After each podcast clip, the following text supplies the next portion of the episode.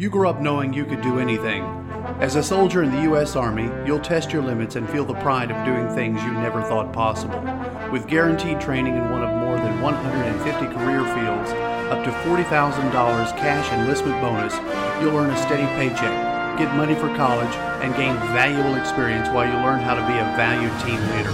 To find out more, call your local Army recruiter or visit us at goarmy.com. There's strong, and then there's Army strong.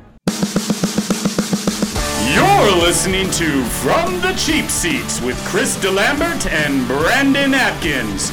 You may not like your seats, but you'll love the show.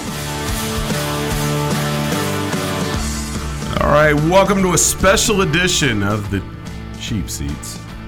We're broadcasting from Pyongyang, Korea. Oh, I thought China. As we, uh, is that what it is? This is Pyongyang, Pyeongchang.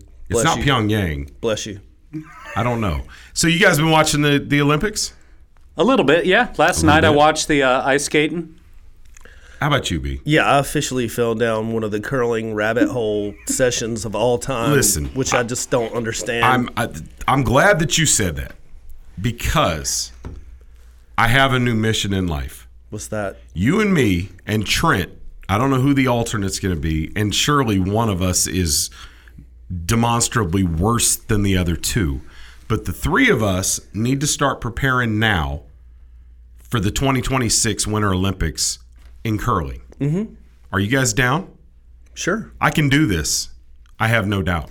See, that was my best sport on the Wii Olympics, so I'm down. Oh, d- why didn't you say? I'm sorry. So basically, you're going to be captain of the team, All right. and you need to choose from either Brandon or I as we begin our curling training. So Okay. it's Trent's job to say, clean it, clean it, clean it. Scrub, scrub, scrub. I'm not going to lie, guys. I am mesmerized by it.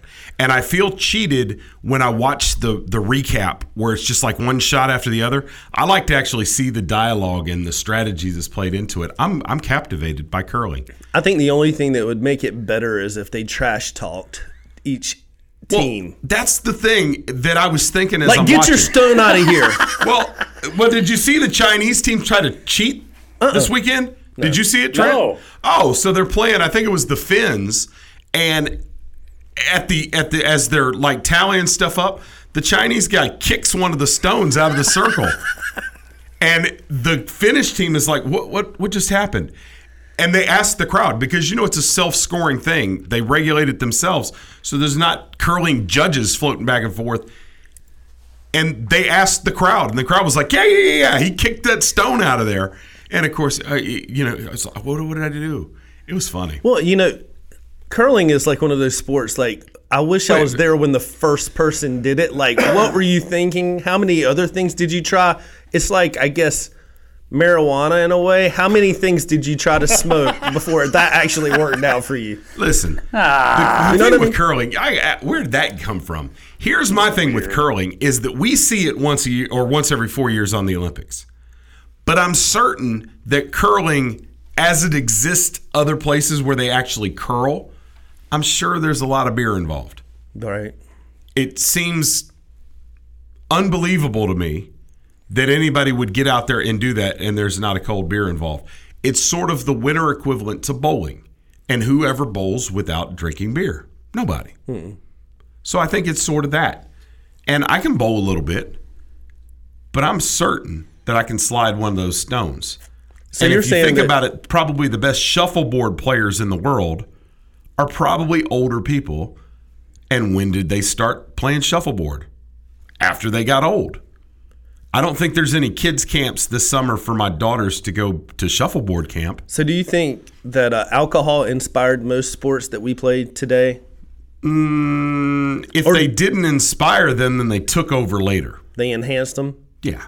But I mean, think about it. This is this is you know, the winter equivalent to horseshoes or shuffleboard or bocce ball. I, I mean, I, we've been watching it forever, and it's one of those things that we forget is a thing until the Winter Olympics roll around. Now, the fact that it's in the Winter Olympics is cool. The fact that you actually called it a sport, I have a little bit of trouble with, maybe. Okay. Here's the deal there are 3,000 athletes at the Winter Olympics this, this cycle. if you do the math, that's like one out of every two and a half million people on the planet. Most of those 3,000 people that are there at the Winter Olympics as, as competitors are superior. They're the top 0.00001 athletically of the entire population. I feel like I could roll out of bed with three weeks of training and curl at the Olympics. Anybody dispute that? You just insulted a whole segment of sports. Well, I guess we won't be having any curlers on here as guests. Well, I don't think anybody Not- out there is going to be disappointed. Not if now. you are, please let us know. And I'm not I'm not taking away from what these folks do. It's cool. I've been curling for years, 12 ounce curls. Hey, Boom. it Every started weekend. in the 16th century in Scotland In the And- 16th century in Scotland. Yes. See, the Scots come up with cool stuff. because of drinking. The- boom. And the winters were long and they wanted to do something. So they drained a pond, had a thin sheet of ice, found some river rocks that were flat. That was the birth of curling. And then after the weather warmed back up, they just turned it back into a water hazard out on the golf course. Yep. Boom. Drinking. It's amazing. Drinking game. The Scots are cool like that. Yeah. So that means that the well, so, whoa, wait a minute now. So if they're Scots, you see how low these people get to the ground and they slide across it, doing this sort of quasi split. Yep. I'm not sure I'd be down to do that on the ice wearing a kilt. Well, that's the first thing at break. Once we start training, we're going to have to start working on our flexibility, doing some stretching. Okay. How long before um, greased watermelon retrieving out of the deep end is an actual Olympic sport? I don't know, but it is going to be a sport here for us in Lee County. Yeah, and not. I've been thinking a lot about this as to how it's going to happen. And no, I'm not going to train for it, but I am going to dive to the bottom of a pool and retrieve a greased watermelon. That's going to happen. Not until the weather warms up a little bit, but it is going to happen. And I've been thinking all week what we're going to grease that watermelon with. And I think I've uh, decided on petroleum jelly. Sounds good to me. Yep.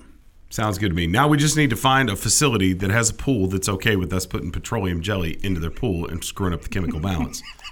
yeah, the we'll work on that. pH. We'll the pH is going to be way off. Yeah, if you've got a 12 foot, if you've got a 12 foot deep end at your house, get up with us because I'll come to your house to do this. We'll bring camera crew and everything else out. It'll be great. Or I'll die, and you'll have good YouTube fodder. I don't. of know. all the things have written on your tombstone. He tried to retrieve a water a greased watermelon out of 12 foot of water. How, how long is it going to be before when people pass away, we have hashtags on their gravestone? Mm. Hashtag. Like, hold up, what had, what happened to this cat QR code? Beep. QR codes. Oh man. No, but I want my tag. I want my tombstone to be like hashtag. No watermelon too big. I don't know, man. I guess something. Except wild. for this one. This one was too big. But here's here's the real question though. With all of these superior athletes that are at the Winter Olympics, and then you have the curlers, with any amount of training at all, isn't it fair to assume that probably 90% of the participants and 95% of the participants at the Winter Olympics could be better curlers than the people that are there as curlers? And the same does not apply. It doesn't go the other way because I haven't seen a curler yet where I'm like, I bet they could go win the, the oh. Super Okay. G. Okay, hold up for a second. There is some skill involved, okay? Of course Do there's not- skill involved. Do you not see them basically um, skating in sneakers? Like off Okay, of one foot, they're bowling pushing them- shoes. They look like bowling shoes. whoa, whoa. They have special shoes. Here's what's going on with the shoes. They wear shoes that have silicone bottoms that stick to the ice. And then on one shoe or the other, or both, depending upon what they're doing and, and how they like to do, they put a Teflon sock on that shoe so that it's completely smooth and they can slide on it. So that would be the first thing we need to do is take that out to the ice rink and see if we can make it with one little Teflon sleeve over our shoe.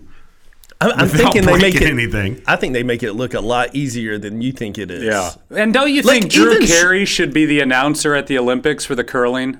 That'd Drew be. Carey would be the ultimate just- announcer. Well, he The might be the best. He might be the best announcer out there for it. But let me, while we're talking about announcers, I got to get this off my chest. I may be the only person in America that this bothers, but I don't think it's okay to turn on American Olympic Ah. coverage and the studio host be British. I'm not cool with that. It and I makes- love British people. I met my wife in England. I lived there for years. I guarantee you that if you turn on the BBC, it's not an American on there. I promise you that. Well, I think it makes everything sound more intelligent in a British accent. Like, Yes. so curling even sounds more intelligent with a British accent. That's how I feel. Curling. curling. Except, except for Hugh Grant's accent. I hate that guy. I hate his There accent. goes another guest. So ESPN chose Rebecca, or ESPN, NBC chose Rebecca Lowe, who is the NBC, I think she's the environmental correspondent. And she's quite easy on the eyes, truth be told. And she's doing a, a reasonably good job. I have no complaints with, with her coverage so far. But the fact that every time I turn it on, it's a British accent introducing Americans, I, I'm not cool with that. Does that make me a bigot? Am I am I oh. narrow minded? No, you just too- forgot about the history of America. I mean, I forgot about the ultimately, history. We fought a war against those cats. yeah, but we're we were all kind of British before everyone else came over. I was German. I don't know what you're talking about. Hey, I'm And Russian. the Germans and the British fought wars against each other too. I'm an Olympic Russian athlete. Dude, Are you saying we should? I've got The beef O- with that. O R A, yeah, baby. Russia, your your athletes can't come. oh, wait a minute, they can come. They just can't and bring they're your flag with winning them. everything. so, Chris, you think we should build a wall to keep the British out? Is that what you're saying? and I think the Mexicans should pay for it. Uh, I don't know how that works, man. No, I don't. I love British people. I love. I even love British food, and British food takes a beating. But shepherd's pie is one of my favorite things in the world. I lived in England, not visited, not spent a little time there. I lived there during some of my formative years. I have ties to British people. Eh, all of that holds a special place in my heart. That's where I first met my wife when we were kids. Got it. I don't want to turn on NBC and hear a British accent introducing American Olympic coverage. Hey, it's better than Bob Costas. Come on. Dude, I don't believe you just said that. How dare you I know. insult I miss Bob an American institution like that? And instead of Bob Costas, we get Katie Couric. and Mike Katie Tirico. Mike Couric. Tirico's Well, I Mike think- Tirico's the bomb. Mike Yeah, Tirico's he's been holding like it the- down. Mike Tirico's the new Bob Costas, kind of. sort Well, of. Mike Tirico is hanging on by a thread because in this day and age of whistleblowers and sexual harassment complaints, is- Mike Tirico is legendary. But I'll tell he you just what. did it before it was cool, like to fire people over it. So Mike Tirico is on borrowed time. of all the things he's kind of sort of being accused of, of all the images uh, that look innocent, but if he's guilty, it's just a weird fit. He looks innocent to me. Mike Tirico? Yeah. Man, Mike Tirico, the, the cataloging and detailing of his exploits are legendary. Meanwhile- if you ever read a book or any of the bios from anybody at ESPN, that was Mike Tirico. He was out there in front and was the wildest guy. And Chris, you're wrong. Matt Lauer is now a BBC uh, news anchor. So, boom. Not too soon. Not too soon. And that's what I'm thinking is that they had Matt Lauer pegged. Matt Lauer got the boot, and they were like, "Oh, what are we gonna do? What are we gonna do?" And then, of course, they send Hoda.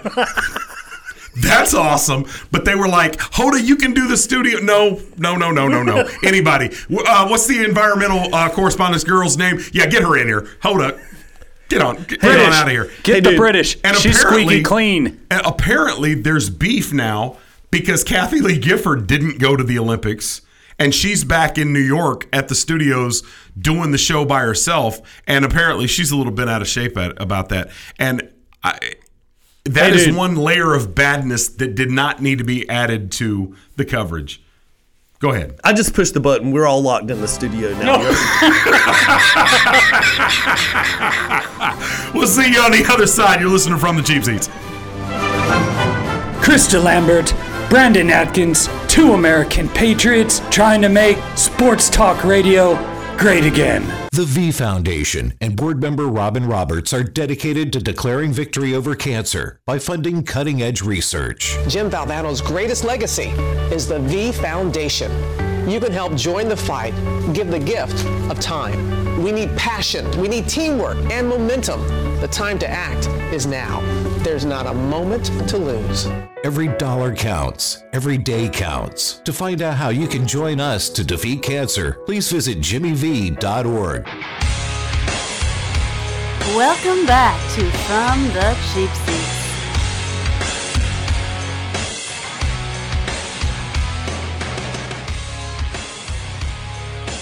All right, welcome back to From the Cheap Seats. I'm Chris Lambert, Brandon Atkins, Professor Trent Nichols. We have been joined by Diamond Dave Kaplan, who, for whatever reason, is acting brand new and has decided he's not going to wear headphones today. Oh, I don't wear headphones. Yeah, He actually hasn't for a long time when we only had three pairs. I got you. Yeah. So I got used He to does he does unprotected radio. His ears must be warmer than mine. I wear Brandon my Atkins earmuffs. pushing the FCC gauntlet this morning three times already. That's pretty cool. All right, so uh, you made the comment to me, both of you. You, really have been watching the Olympics. Yeah, I've been watching the Olympics. My wife is she is a fan of a few things when it comes to sports. First of all, the Olympics. That's her thing. She locks in, and the Summer Olympics, you get 28 weeks or 28 days rather of she's watching everything and is glued to the television. Winter Olympics, she rolls it out, she does that thing. The only other thing she's really, really into is Wimbledon. And she watches hmm. Wimbledon as much as she can. I think she actually takes a sick day or two during Wimbledon. But that's her. Is yeah, that still on HBO? Um, I'm going to say no. It's probably on the tennis network because every sport seems to have their own network, and I actually think there is a tennis channel. So There is a NBC, No, tennis I don't channel. think they. I don't owns the think they do HBO anymore. Because don't know. growing up, it was on HBO, and that was kind of the perk of being the guy in the neighborhood with HBOs. You could watch Wimbledon Gotcha. I it, it- how and long- Taxi Cab Confession. How much longer can HBO be a thing? I mean, Netflix has got to be licking its chops, thinking I- HBO. Their original their original programming, which is you know Netflix has theirs. That's kind of the new thing, right? Well, and I everybody's was- doing I it. was Not even thinking about the last night- movies. yeah. I was thinking last night as I flipped over to HBO, and there actually was a movie on yesterday that I started watching that I've had access to for ages, but it's been a bad copy. I think that's illegal. Wonder Woman? No, it was. Um, That was on Where are we yesterday. going? But anyway, I was thinking about it and I was like, you know, this really is the only benefit to HBO that they have left is their original programming. And they really do have some good stuff.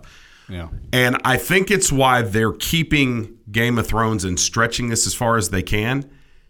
But I'm serious when I say when Game of Thrones comes to a close, it might be the beginning of the end for HBO. Westworld is pretty good. If you haven't watched it, I have and I don't love you it. got I wanted get to like it a four lot. episodes, and it was it was pretty cool. Pe- People a lot, yo- well, younger than us, aren't going to be able to understand how hyped you were when the HBO, the letters came on. Oh, yeah. you, with that little pre-production, you knew something dope was about to happen. And remember the sound after the HBO logo came up, the boom, and you were like, "It's on." Oh, yeah. Let me get. I got my popcorn. I'm ready to go. Well, you know, HBO boxing used to be huge. Oh. Yes. So I Yeah. mean, everybody would come over, like you were saying. Everybody in the neighborhood, you know, piled over to your house.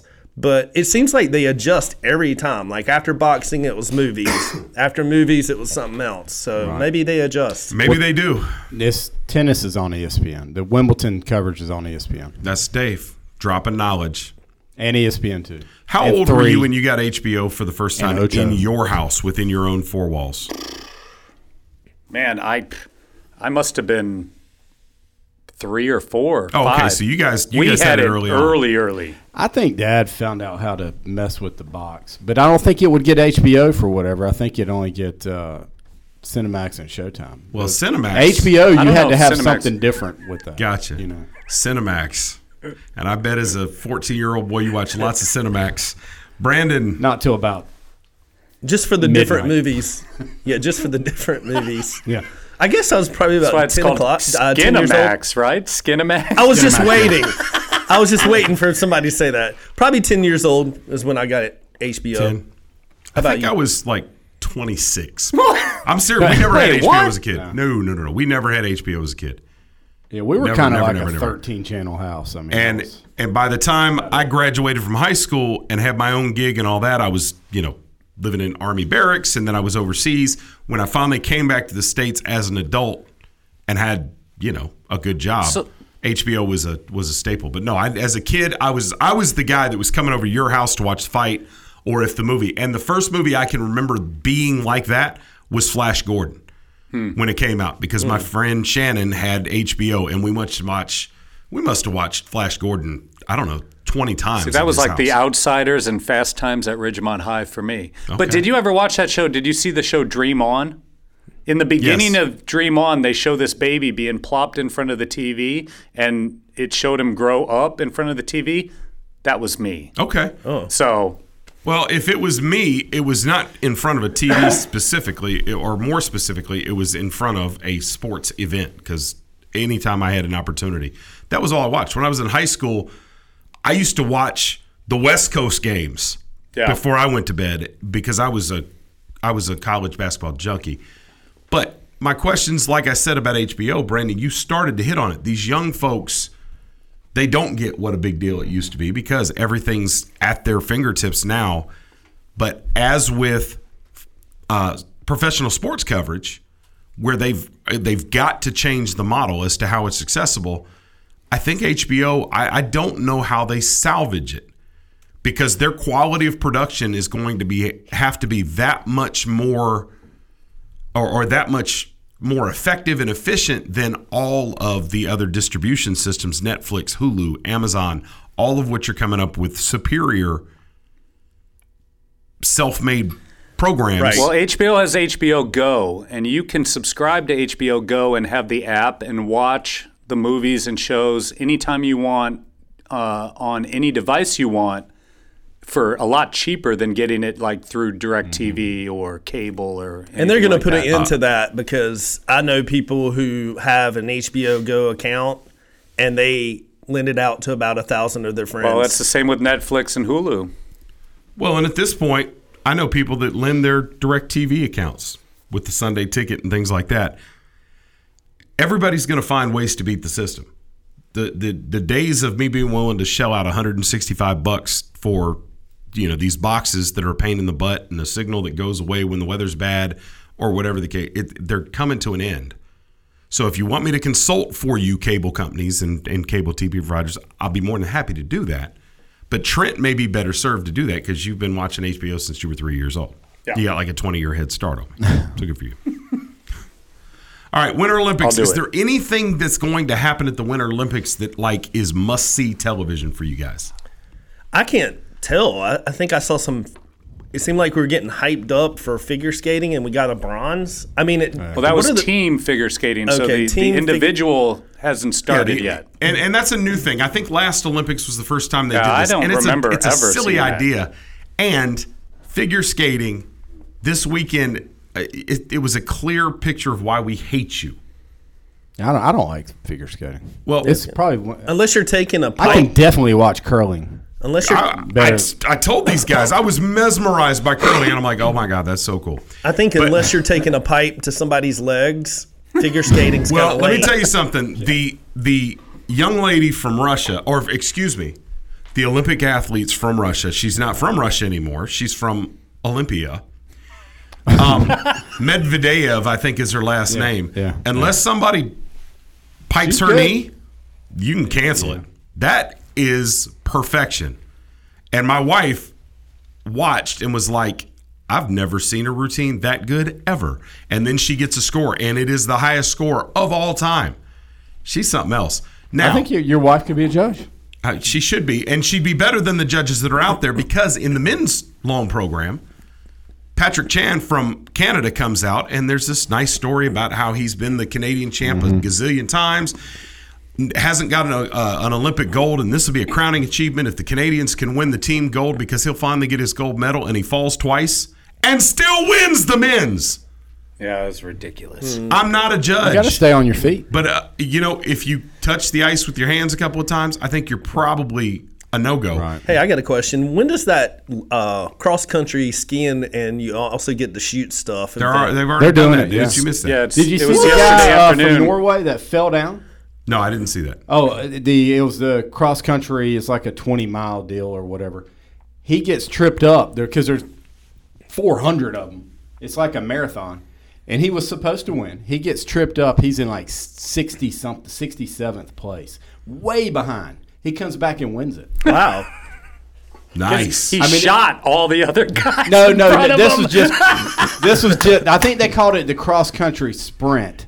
But it was like 20 some miles. I mean, it took like hours, you know, and and uh, Okay, to call it a sprint and then say, okay, only 20 miles to go. I'll look it up. That's I'm- like I'm not saying doing that NC justice. State and Carolina is not a rivalry. Come on. And by the way, Norway won first, second, and third in that. Oh, the Norwegians don't play when it comes to that. No. And and cross country skiing is cross country skiing to me is more like exercising than sport. Um, my wife is convinced she's actually trying to talk me into booking a ski trip. Dave, you and I talked about Yeah, oh, this. yeah. And I was I'll looking for you. potential destinations. And my wife's whole reason for wanting to do this is that she loves watching cross country skiing and wants to do that. Uh, here, okay, so I've done cross country skiing. Yeah. Oh, of course you have, in Jack in Jackson Hole. Now listen, Mr. of Lake, course I have. Yeah, Mr. North Carolina. It's actually if you're on flat terrain, it's not that hard. Uh, the problem is going up and down hills. It's- Yeah, I don't know how kinda you go up a hill with a slick surface. Well, you got to kind of. It's called a ski yeah. lift. That's how I get up there. anyway, the guy's name was Simon Hegstad Kruger. Uh, picked himself off the ground, came back and won. It's a 30 kilometer event. Uh, it took 16. Let's see, I don't know what that means. one hour, 16 minutes, and 20 seconds. 30 what what did you say? It's 30 what? 15 miles, right? Isn't Okay, about- thank you. 30 kilometers. That's closer to 20 miles, Yeah, I, I think. But well, okay, whatever. you're- Anyway, so yeah, I mean, he, he tripped. There was three of them. His pole broke. Oh, they had to come and hand him another pole. And I didn't know. I guess that's okay. It, the only way the story could have been better, Trent, I like yours that he shot the other guys, but it would have been better if he'd have just like jacked somebody else's Yeah. pole Yeah. and took off. Because, you know, Norwegian, they're Vikings, dog. They don't play. I've been Kruger. skiing so hard I broke my pole. Give me that pole. Now, get this Right. the Norwegians with the speed skating. I don't know if you guys have seen this, but the Norwegians historically have always worn red s- bodysuits. Oh yeah. Did you see that they've changed to blue this year, Trent? Yes, and I know why. Do you know why, Brandon? Because somebody's done a study and they say that it's the fastest color. Blue? Norwegian scientists have determined Wait. that blue is a faster color Wait. than red. You can only get that right Wait. here. That's right. On From the Cheap Seats. We'll see you on the other side at Cheap Seat Radio.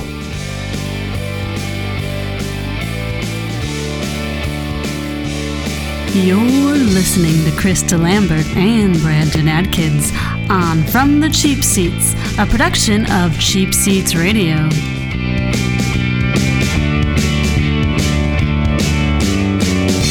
Imagine if I told you that an earthquake was going to hit tomorrow right where you live.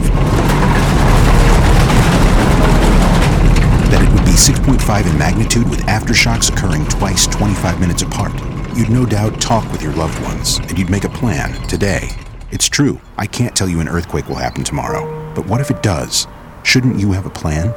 Go to ready.gov/communicate and make your emergency plan today. Don't wait. Communicate. Brought to you by FEMA and the Ad Council. Hello, I'm Rob Beckley, lead singer of the band Pillar. I served in the Army Reserve for eight years, and it taught me lessons in teamwork, leadership, and organizational skills that I still use today.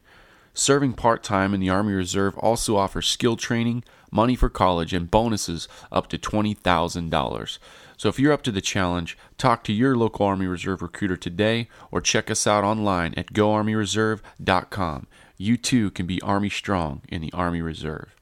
And now, from Sanford, North Carolina, Krista Lambert and Brandon Atkins. Got money, I got fame, fast cars and everything. Yeah.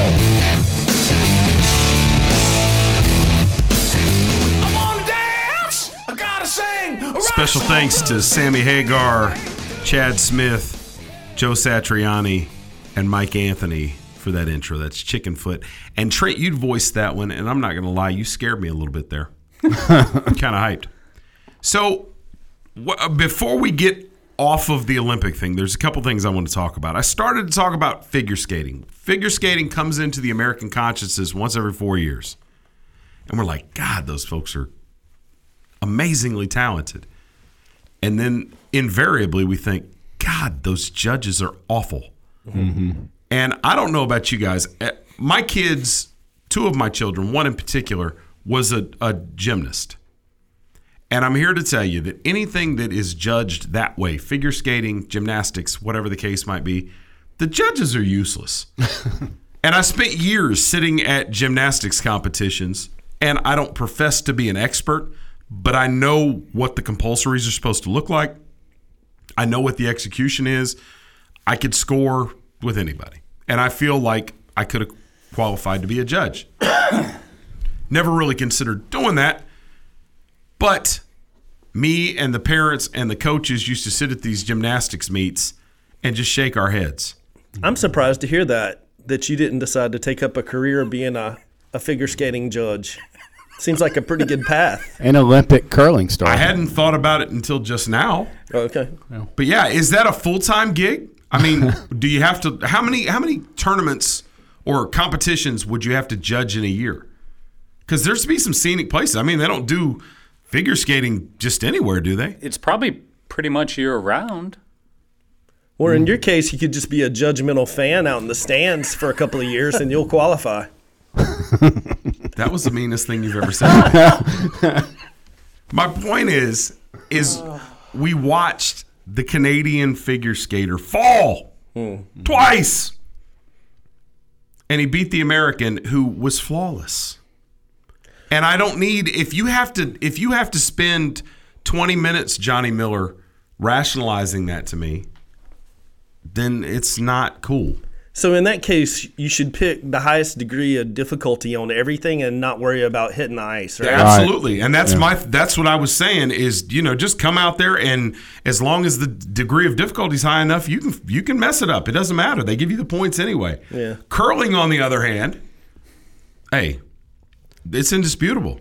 It's not subjective. That's right. I swear, that's why I it like looks it. That's like why I dig it. magic. The first time I ever saw it, I'm like, that scrubbing doesn't do anything, and that you start to see that stone like bend in. Oh, and it does it. Yeah. It's- Like, Well, and they've got that too. And they also, if you see, sometimes they they when they release, they release and the handle goes and, and stays stationary. When they turn that handle, you got the spin, and then you go in there and you got that little scrubbing going on. And I think the yelling probably affects the stone as well. Absolutely. because Yeah, they it seem to yell at the stone it listens. just as much as they yell at each other. It's just Well, like it's when like- you yell at a golf ball. It's like two pieces. Well, I was about to bring up golf. It's kind of like there's a second part. You know how you hit a golf ball, David Kaplan? It'd be like if you took your like club on the green and started like making little indentions in the green to get it rolled towards the hole. That's, That's not that's not cool. idea I hadn't had until Don't just mess with the greens. Don't mess with the greens. No, that's not cool. Don't walk in somebody's line. That's uh, kind of like sp- uh, it's supposed to be funny, David. I understand. hey, when it comes to golf, dude, Dave, straight Nothing business. is Let me funny. let Don't- me tell don't you mess with the greens. When, if he David Kaplan lines up a putt and your shadow is anywhere in the vicinity, good lord! Wait a minute, though. Wait a minute. I got to put Dave on blast Oh. because Dave does one thing. Brandon, you have to attest. Dave does one thing in terms of golf etiquette where he is a violator constantly. I don't know. I can't wait to hear I- this. I'm oh my God, it's him talking while you're putting oh yeah, yeah. incessantly, and I'm certain. Well, it's not going to affect outcomes. I'm, so- see, and I'm certain that it's a deep-seated thing that he started doing when he was a kid to distract people that were actually, you know, competitive with him. And it's just carried on. He's like, watch this. As long as I do it all the time, nobody thinks I'm trying to mess with them. So I'm going to do it to everybody. Hey, Chris. Hey, do, when are we going to go get a beer after we get finished here? Dude, Well, I will putt? say, Dave. Dave I prog I somebody put- else to do the talking. is what I do. I think you'll agree with this, though. David makes golf golfing outings better, though. Like, I, like when I'm putt, everybody knows my putt game is awful. He'll say, "Hey, I need you to put it right here and just about this much on it." And next thing I know, I'm hitting a 30 foot putt. Well, that's better than what he does for me because I'm like, hey, man, uh, I'm really struggling with the five iron. what can you tell me? Hitting the five iron's hard. I can't tell you how many times he's told me. It, it- No, it my favorite line for you, Chris, is make solid contact. Just make solid contact. Who cares where it goes? Make solid And, and that that's sort of my philosophy when it comes to golf. Hit it as hard as you can. Yeah. That, That's- what well, did you say? It's supposed to be a, it it's supposed to be a two to one ratio, or is it a three to one? three to one, yeah. Three to one. Yeah. On the drive. What, what would you On say my ratio is on the drive? Uh, well, it varies. Depending That's how, probably It's not probably good. one to one, Yeah. but it varies. One to a half. Oh, jeez. Which is two to one, but anyway. At It's least- quick. It's I don't quick. think there's That's my any point. foot wedges in the room, though. Is there, Dave? Is there a foot wedge in here? I don't know. Only if you're Richard Blackwater. Oh, I and wasn't you gonna love call- talking about the rules until it applies to yourself. Yeah, that's for you, Richard. How you like that? So, all right, are we done? No, one more thing with the Olympics. I got to talk about my new favorite athlete in the world, Red Gerard. Red mm-hmm. Gerard won the first American medal at the Olympics. He was a bit of an underdog. This kid is 17 years old, five foot five, 117. Soaking Five wet. foot five, 117, and he's 17 years old. What was the most significant thing you accomplished by the time you were 17, Brandon Atkins? Absolutely nothing. Dave, I don't know. Trent, anything? I could drive, and I already Yeah. had uh, scholarships to study my craft in New York City. Oh, Dude. Excuse oh. me. Wow. Oh. Wow. So they're a little five foot five dude. Hey, hmm. d- does everybody in the room know that Trent's a dancer? I definitely did. I did not. Trent is is a dancer, singer, thespian, quite the the performing artist, yeah. actually. I know he came up with a 30 minute monologue for an audition at the temple. And I wrote made it up. myself. That was the best part of that whole Ad thing. libbed half of it on stage. And I don't know if, if you y'all are familiar with that story. He came in, he did the monologue, and on the way out, I was like, dude, that was cool. Where's that from? Where's that from? Oh, I just made it up. And, oh, he- and Chris was like, "Oh man," I'm like, "Oh, is that bad? You're not supposed to make up." I didn't like anything I read on the other ones. which meant that he's lazy No, and knew very good because he is a school trained thespian. He knew and was like, yeah, memorizing. Nah, I'm good. I'm good. Um, so Red Gerard, what I like most about this kid is he wins, and then in his moment of glory that will last forever. He dropped two f bombs in about five seconds, and it was awesome. It was awesome, and I I thought I heard what I heard, and then when we come back, Mike Tirico just made it worse. Yeah. Mike he shouldn't have acknowledged it. Yeah, just because I'm on. promising you what happened when when they came back to studio. Mike Tirico, oh well, we we apologize for the foul language, uh, a moment of uh, excitement, dude. He should have left it alone. see, Yeah. because I didn't catch it live. I And then when I Mike, caught I was it. like, "Oh, I got to There you rewind go. this." That was what I'm saying. Yep. Is I thought I heard it, and I wasn't sure. I wouldn't. I, you know, everybody was yelling, and there was the, the open mics and whatever. I wasn't sure that it was him, and then I hear Mike Tirico, and I'm like, oh yeah, go back DVR, go back. Rewound and sure enough, there he is. What the? What the, the Olympics, dude? It was awesome. It was hmm. awesome. So, Trent Nichols, I have one question for you. Is there collusion among the Major League Baseball owners hmm. In this free agency period? Question mark. I, I I think they have gotten to a point, which I think the NBA is going to go through this summer, that they're not going to be overpaying. They're trying to bring it back to their their pocket. Okay, so for those of you who only follow baseball once in a while, See, because this is un this is unreal how Oh, much great talent is still sitting out there to a point that Major League Baseball is saying, "Hey, we're going to open up a spring training for all these players to come and train that haven't been signed." Excuse me? it's amazing. What? Scott Boras has been the most powerful man in baseball for a long time. Scott Boras is the super agent. Scott Boras, a former player, he's a marginal player, and as a negotiator, he has had so much of the talent pool and so much juice. He has been able to drive these salaries through the roof, mm-hmm. and everybody else has just been sucked along in this vacuum. And the money that is being paid out in baseball is beyond anything we see anyplace else when you look in terms of the size of a major league roster and all the infrastructure that's associated with baseball and how much money spent on players, basketball contracts are a joke. And basketball contracts are really, really, really good. when you look at them in comparison to, say, football, baseball contracts are 100% guaranteed. You're going to collect every nickel you sign for. That's been the way forever. And these baseball players, you know, Jon Lester signed a couple years ago at the age of 31 for six years, $155 million with the Cubs. Well, now the Cubs are looking at that contract and they're like, oh, gone. And it's across the board. And these guys want to be paid for what they have accomplished instead of what they are going to accomplish. And people being saddled like the, the quarter million dollar deal that that uh, Albert Pujols is on out in, in uh, Anaheim. Baseball's had enough. And I don't think it's necessarily collusion with the, the owners getting together, but the big stars out there that are unsigned right now. Jake Arrieta is the most obvious to me. Jake Arrieta has been on a nice run for a few years. Mm-hmm. Jake Arrieta, Arrieta really wasn't very good as a young professional ball player. Something clicked and he became a star. And over the last three or four years, has been one of the most dominant pitchers in baseball until last year. Last year was his walk year. And he had his worst year out of the last three or four by a large margin. So You know, at his advanced age now, why would it make any sense for somebody to give him a six year deal for something upwards of 150 million? Because his thing, When they- stated or not, has been he wants more money than Lester got. And he they believe that he's on his downside, so they're not going to take the risk. JD Martinez is sitting there. I know.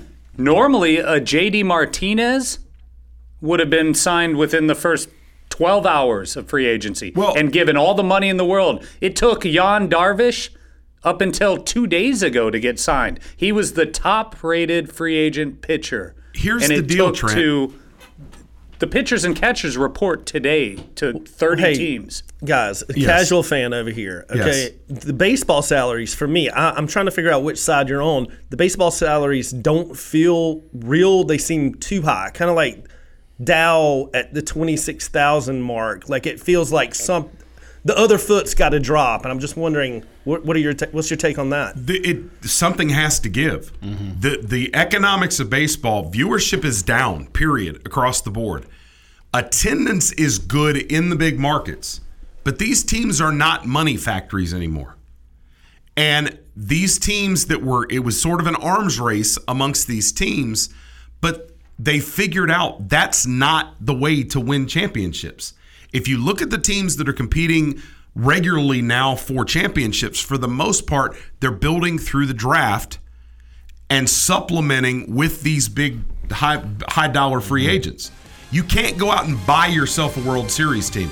We'll finish that thought on the other side. You're listening on WDCC and WBLZ. Chris DeLambert and Brandon Atkins always help me with my draft picks, but I sure wish they would stop hanging out with Zeke Elliott.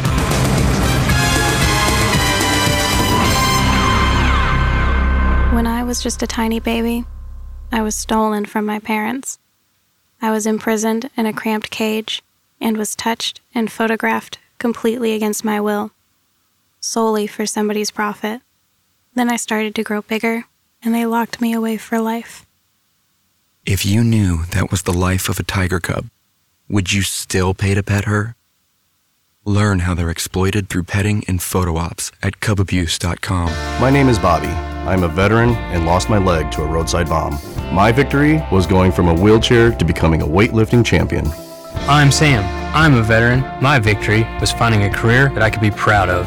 At DAV, we're on a mission, helping veterans of all generations get the benefits they've earned. I'm Cece. My victory was finishing my education. When America's veterans win, we all win. Help us support more victories for veterans. Go to DAV.org. You're listening to From the Cheap Seats with Chris DeLambert and Brandon Atkins. But if you really want to know what's going on, Professor Trent, they should listen to you and me, Diamond Dave Kaplan. We've got a better grasp on sports, I think. It's astute analysis. Welcome back to From the Cheap Seats. I was talking about the uh, bumper previous to that, but that right there, that's the OG bumper, isn't it? Isn't that the one we OG. started with? Original. Little Def Leppard undefeated. I like that. It takes me back to the to the early days when we, I don't know, were we naive? Were we any good? I don't.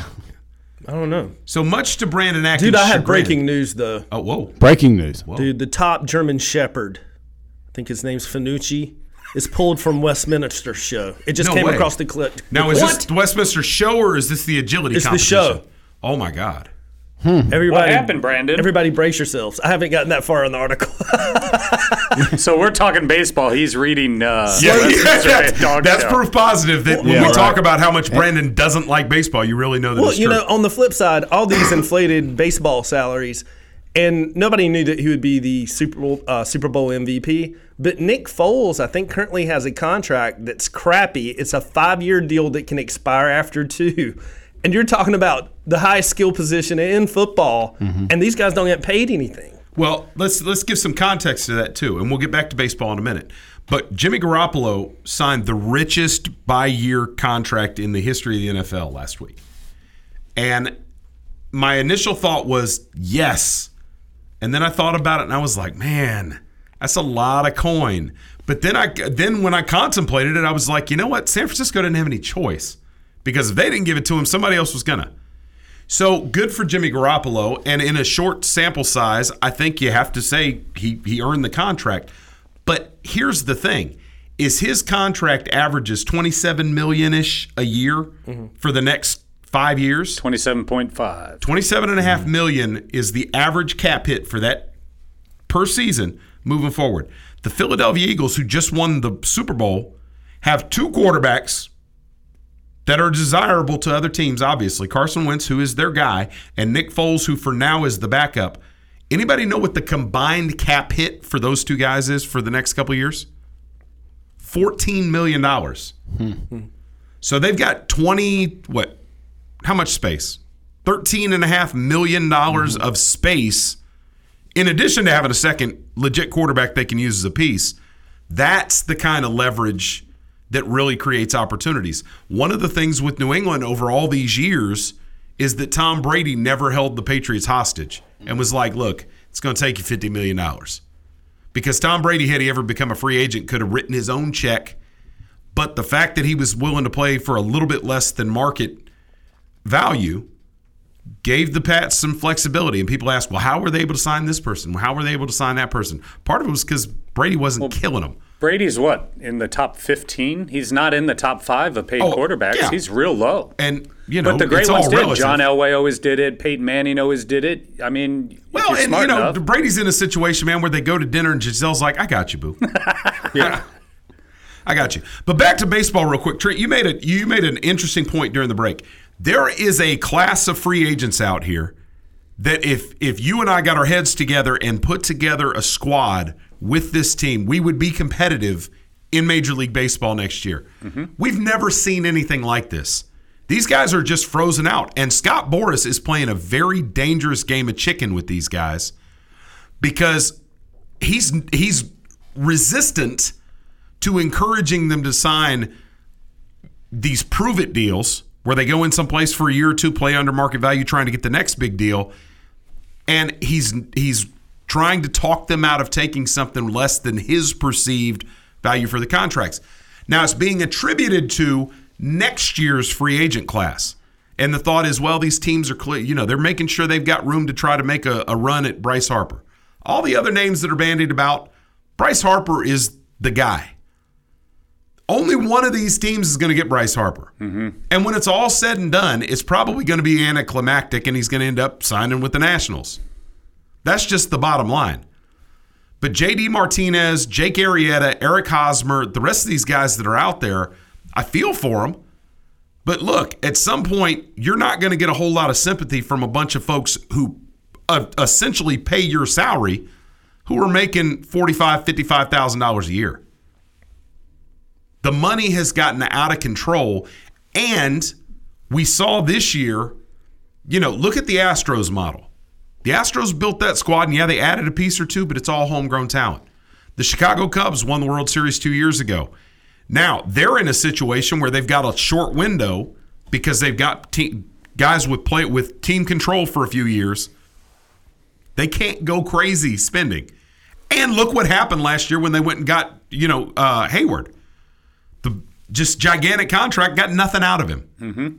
Uh, in the meantime, the heart of their ball club, Anthony Rizzo and Kris Bryant, are making relative peanuts. Well, guess what? They're going to be free agents in a couple years.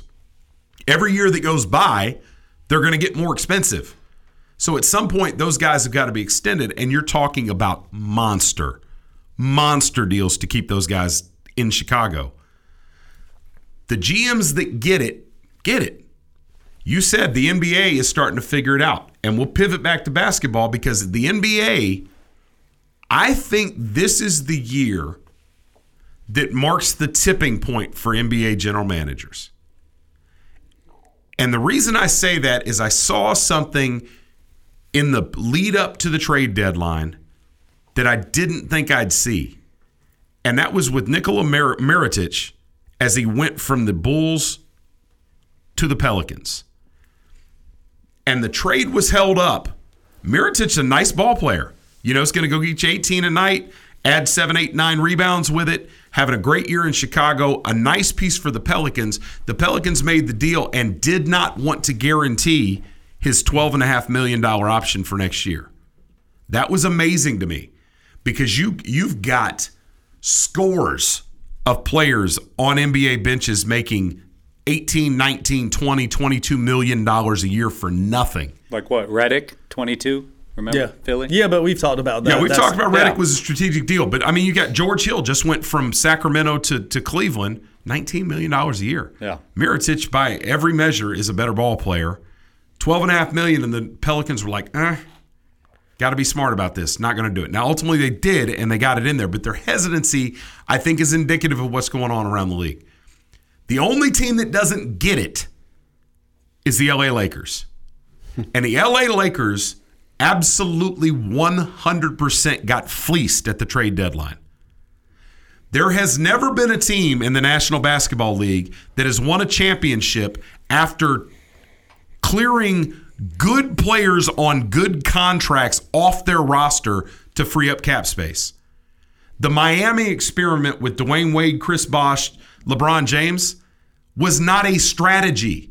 They didn't get rid of good players on good deals so that they could free up the space to bring in Bosh and LeBron. It just happened that way. Didn't Houston do it this past offseason? Did they get rid of good players on good contracts? Yeah. For a To good ma- player to on be a able good to contract. sign Chris Paul. it was a sign and trade. It was a sign and Oh. trade. But see, I look at it a little differently. This is this latest Cavs, uh, you know, trade at the trade deadline shows again that the front office might know what they're doing. You know, a lot of these players are getting together. You make a good point. Chris Paul, that was a trade. That was a front uh, front office deal. That wasn't home, you know, homies getting Yes. together and let's say, let's play together. That's why LeBron's wasted probably about three out of the last four years because he wanted to play with Shumpert and JR, even though JR is still there. You put these guys, the first game they play, LeBron doesn't even play in the fourth quarter because it's a blowout and it's against the Celtics. and killed my and and really I could have used those fourth quarter points from LeBron with my NBA fantasy team. This oh, you week. got problems if you're playing fantasy ba- basketball, man. But Koby Altman at the break, I'm, I'm here to tell you, I thought we, we pronounced him dead a week ago and said the Cavs may not make the playoffs. If they do, they're you know fifth seed at best, whatever. I'm gonna tell you right now, Cavs are gonna win the East. Guys, the Cavs didn't have a GM this summer. I so yeah, he did an amazing job. What he should have done job. in the summertime, if he was there, he did at the trade deadline. Now I disagree with the the Cavs aren't well. I don't think they're going to win the East because we don't know how they're going to gel, and they only have half a season to go, and they're kind of in a hole. Listen, Jordan Clarkson with Kevin Love out of the lineup, Jordan Clarkson's better than anybody that's been on that Cavaliers team all year. Period. Larry Nance may well be better than anybody that was on that Cavaliers team other than Kevin Love and LeBron James all year. You know, Kevin Love's like, yeah, oh man, I'm starting to feel better. You brought in you brought in a ball handling, scoring point guard in Isaiah Thomas that was never going to work. And you've replaced him with George Hill, who can get no points a night and be perfectly happy and still be productive because he's a plus plus defender on the one or the two across the board. These are the type players that LeBron needed around him, not J.R. Smith and and Iman Shumpert and these guys who just kind of watch. Derrick Rose gone to Sacramento and released immediately.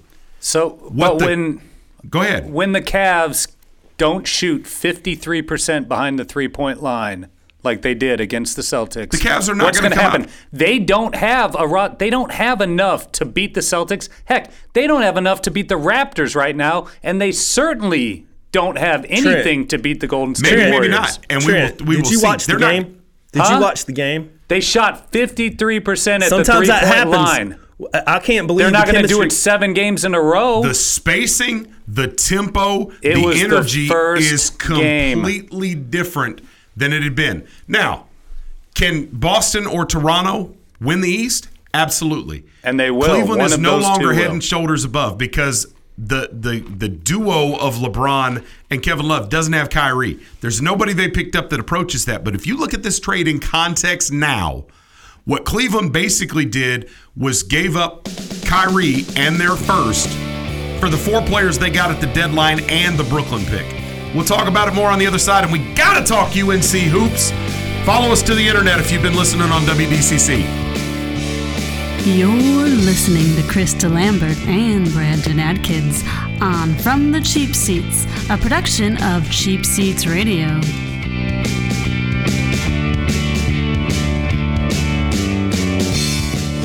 You know what really gets a party started? Indoor baseball. Yeah, just find a broom or a pool cue, and you can use like anything as a ball cans, bottles, shoes. Hey, bro, toss me that avocado. Most party fouls are pretty dumb, but if you decide to drink and drive underage, you could lose your license and your freedom. Underage drinking and driving, the ultimate party foul. Learn more at ultimatepartyfoul.org. Brought to you by the National Highway Traffic Safety Administration and the Ad Council. My name is Bobby. I'm a veteran and lost my leg to a roadside bomb. My victory was going from a wheelchair to becoming a weightlifting champion. I'm Sam. I'm a veteran. My victory was finding a career that I could be proud of. At DAV, we're on a mission, helping veterans of all generations get the benefits they've earned. I'm Cece. My victory was finishing my education. When America's veterans win, we all win. Help us support more victories for veterans. Go to DAV.org. I'm Chris DeLambert. I'm Brandon Atkins. I'm Professor Trent Nichols. Coming to you from the cheap seats.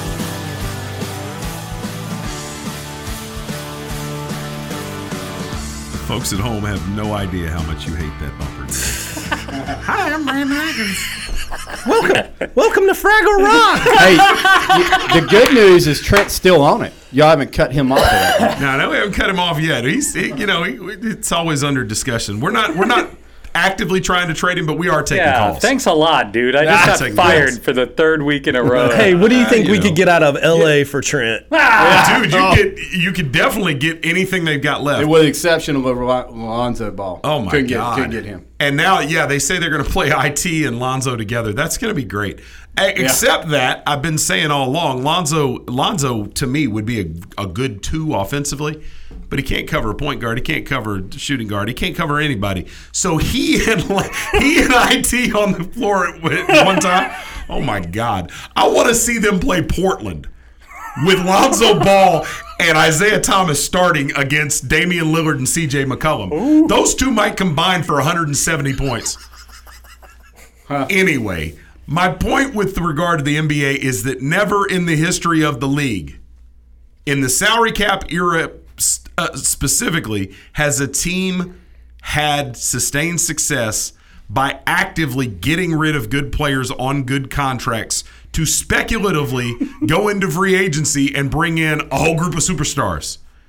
And at this point, that is what the Lakers have done. And they're already qualified. Well, uh, maybe we'll do it in 19. Come on, man. LeBron may or may not go to LA. I think that the odds of him staying in Cleveland went up exponentially when he saw what the front office did when he got the hell out of their mm-hmm. way. Because Koby Altman, I had no confidence in Cleveland in getting anything right.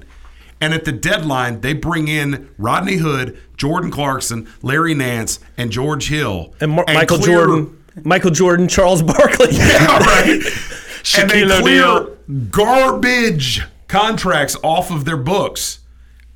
And LA's high fiving themselves. How much do you want to bet, Chris? You want to wager on it right now that Magic Johnson drafts Trae Young next year? Oh, yes, absolutely. please, How much do you want to bet? Oh, Help me. yikes. It's gonna happen. Oh. if they get the pick. Oh. Wow. That's how bad would be Magic. Johnson is. I I, I don't know if guards. I don't know who's calling the shots. I don't know if it's Magic Johnson or Rob Lowe or Rob Pelinka. He does They're look same just like right? Rob Lowe. God, he looks just Rob like. Lowe, since he took over as the GM and, and Magic's right hand man, their whole focus has been we're going to clear, you know, we're going to clear salary cap. We're going to clear salary cap. And at this point, they've given away. When you look at LA, just a year ago, you had some of the best young talent, some of the most um, exciting young players out there, and now half of it's gone.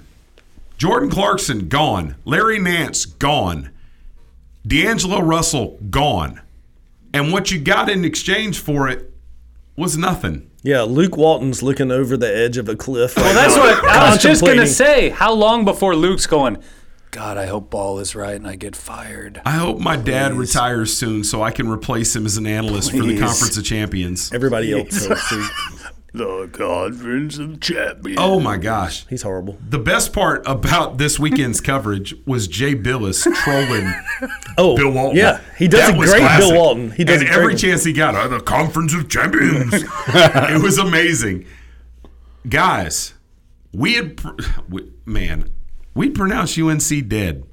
All with the exception of you, Dave, and you were like, nah, they're not going to miss the tournament. Nah. Yeah. And I Yeah. see that you're rocking the Carolina kinda, bluish yeah. paisley Yeah, yeah, tie. gotcha. Brandon, you're back on the bandwagon. UNC, I listened to. I, yeah, I was a delusional Tar Heel fan. I was that was what I was called, right? Yeah. Delusional well, Tar Heel. I mean, the way something I like laid that. it out was what they had to do to get in the tournament, and if they didn't do it, I just didn't think they would beat Duke. And they Right. they actually proved. I thought they the uh, the matchup would be in Duke's favor. They actually proved to be a well, bad the matchup first for half Duke. it was of that game. It was. I don't know what happened at halftime. Might have been Roy's best talk ever. But It uh, wasn't just the best talk. In the second half of that game in particular, Roy Williams whooped Mike Krzyzewski's behind. Yep. He was one step ahead of Coach K the whole way. And at the end of the game, out of a desperation maybe, Coach K puts three bigs on the floor together. And UNC was absolutely Running licking their around, yeah. chops and just ran them out of the gym. And K never responded to it. Well, I mean, uh, I think Roy's a genius. He's one of the best that's ever done it. But is it really that hard to see Bagley all the way out at half court, uh, half court on Pinson for you to tell him, "Hey, Pinson, I think you can take him off the drive." yeah, I think you can get him on. Well, the Bagley board. was Yeah. hurt in the second half and he didn't play yesterday. Oh, either. come Oh, on! Look, I don't want to hear all Look, that. the- UNC beat them in every facet, and they wanted it more. But we we talked about Duke. We've talked about them all year, and Duke is a nice ball club. However, Duke is flawed, and Duke doesn't play great defense, and it's bitten them twice now. And they've dropped two games. Nobody nobody looking at the schedule a little while ago would have said, "Hey, okay." How big was losing uh, Luke Kennard last year to the draft? Oh, yeah. Huge. This Yeah, team would big. be Oh, amazing if he was on yeah. this team. Yeah, that's, That's a good an point. excellent That's point. I great hadn't point. considered that. And Kennard actually is now starting to get real minutes with Detroit, which is a little surprising. But he's doing exactly the same things he, He- did at Duke. he's just for a guy that makes it happen. Yeah. I mean, it doesn't always look good. heady ball player that Yeah. can that can make a shot. Is going to play hard both ways. That would have been huge. That would have been, Would have huge, for him, yeah. But this this Duke team, one of the things that I said would be the difference for Duke was Grayson Allen. And what you just said, well, Kennard made things happen. He would have changed spacing and all the rest of that. Grayson Allen is bad at basketball now. He should have all of a left two years ago. Yep. Yes. Yeah. And I thought this was his year for redemption, and he just always seems to be trying to do too much. And it's Right. like you guys, I'm tired of hearing about Bagley and Carter and Duval. Look at me, look at me, look at me, and making plays. He still plays hard on both ends of the floor, but the decision making is suspect. But with Roy Williams, it's funny to hear you say that. Well, Roy, Roy's one of the best that's ever done it.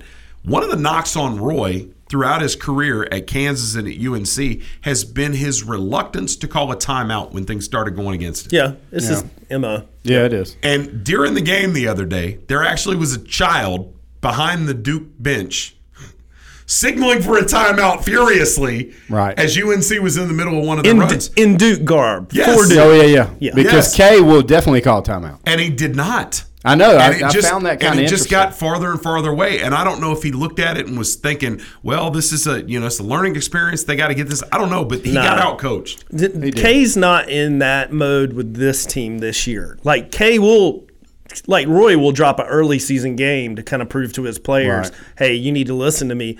Kay is more like, "I want to win at all costs." He will teach his kids a lesson in short bursts, but not throw a whole game. There's no way. And you know, it makes me laugh. Roy's so good. It makes me laugh when people who are not familiar with the ACC go, "What's the deal? Why is he giving Platek minutes?" It, he's like building depth Right. and The only knock it. I've had on him this year is I would have liked to have seen more minutes out of Brooks and Manley earlier. Right. Because I think they need that, you know, when Bagley's rolling. I mean, to do anything, just to go out there and foul him. So Luke Maye doesn't wind up with four fouls just like that. You know, and that's the only knock I have on. But I mean, you know, whatever. You're right. That's why Platek's getting in there. He's probably practicing hard. Somebody's rewarding him for that. But then you never know when you're going to need him.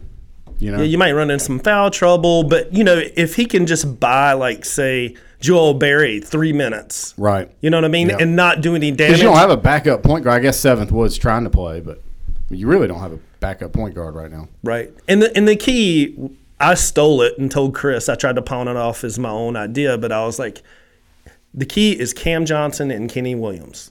If they're playing well, If they're hitting, they are shots, good. yeah. They can beat anybody if those two are playing. They're the most fun team to watch, but when they're not playing well, they're the most miserable team to watch. Well, and you said that, and there's not a whole lot of control that that Roy Williams can exert over that. But to give you credit, because you've been on a roll. Yep. First, you know, you used a Ouija board, summoned demons, and agreed Yeah. with the demons that Philly was going to win the Super Bowl. You talked about how that was going to happen, and it, it came to be. It just cost my Someone was soul, scared. Well, you know, you had enough soul left to trade in because what you said about North Carolina a couple weeks ago, and you've been saying on and on, is that that offense is more effective when Theo Pinson is bringing the ball up and it runs Right. through him. Yep. He's he's better able to see over the over the defense, and I think you hit it on the head in one of our conversations when you said Theo Pinson is got to be involved in the offense in some sort of way. Theo Pinson is a former North Carolina Mr. Basketball. He's a four-year contributor at UNC. He is the backbone of that team, along with Joel Berry. He's got to contribute in some form or fashion on every possession, and I think that's in his head when he gets to initiate the possession with his, with the ball in his hands, I think that sort of checks the block for Theo, and then he can go out and do all of the other things that he does so well that don't necessarily involve him being a primary option in the offense. Right. And I think a byproduct, a good byproduct of that is Joel Berry kind of gets get to get loose in the offense Right. early. and rest him a little bit. Yeah, and rest him. Like I mean, you know, pushing the I guess pushing the ball, which he doesn't seem like he needs that much rest because he's like it's out of the basket and it's up the court. Right. Um, just like all the great Carolina game uh, teams in the past.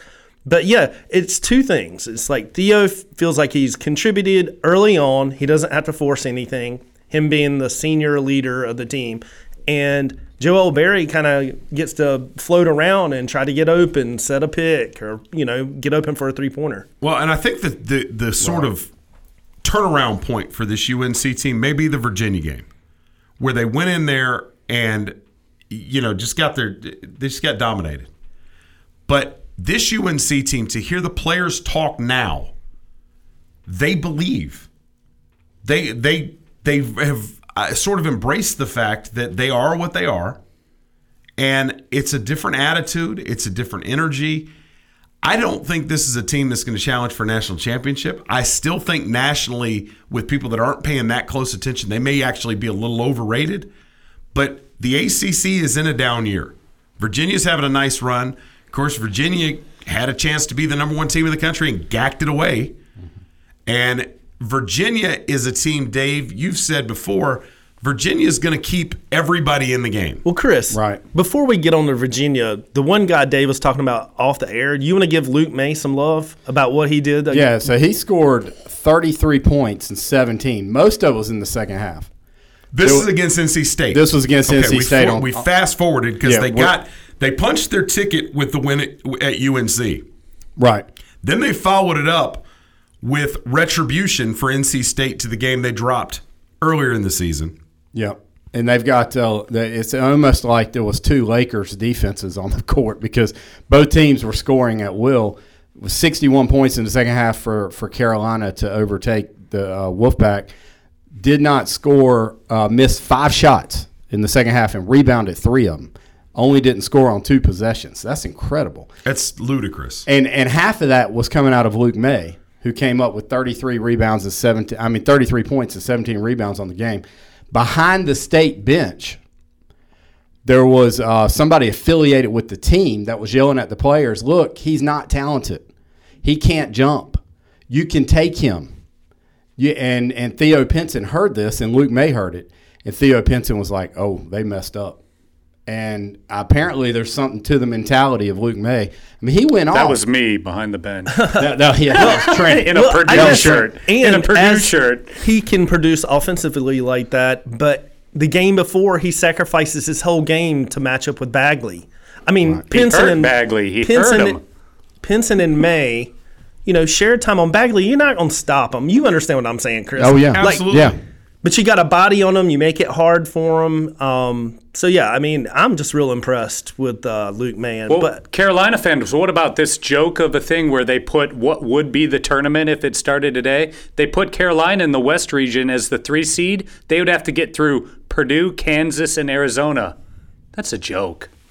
They could beat any one of those teams to get back to the Final Four. I don't know. Don't Wow. a- don't ask uh, DeAndre Ayton about that because like that dude is foolish. DeAndre Ayton is a monster.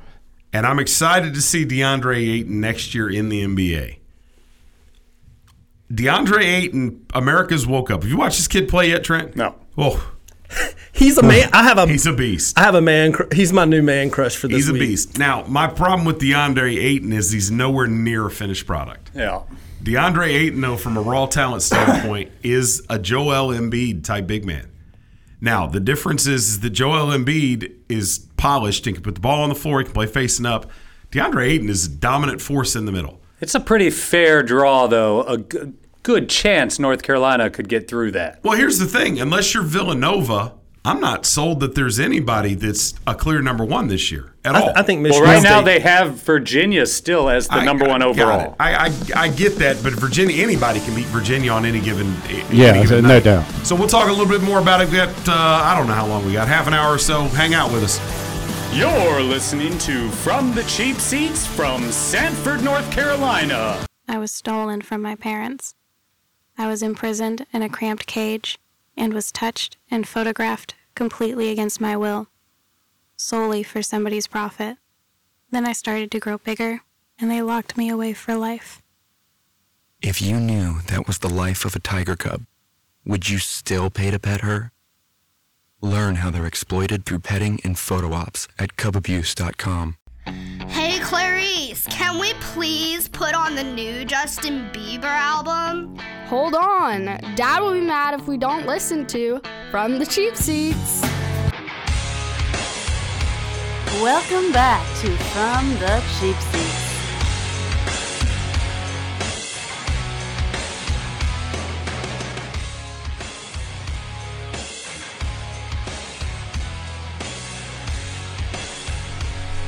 All right, welcome back.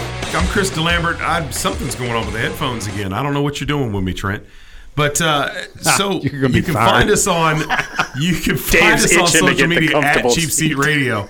I'm going to go Dave Kaplan and go naked here for too long. Yeah. And you're looking at me. I don't know what's going on. Anyway, we're talking about UNC, and only three times in the history of the UNC program, Dave Kaplan tells me, has a player gone for 30 and 15. Right. Now, what's even more impressive about that to me, Luke Maye, if I'm not mistaken, went for 33 and 17. Is that Correct. correct? Correct. How many rebounds did the NC State team have in that game this weekend? 17. Luke Maye had as many rebounds as the entire NC State squad. That is ridiculous. Well, part of the problem why NC State was not getting too many rebounds is Carolina didn't Carolina miss. Yeah, That- that- that's the truth. Now, I'll say this: that UNC fans, yes, UNC's back. Yes, UNC is a force in the ACC. Yes, they're probably a Sweet 16 lock. Right.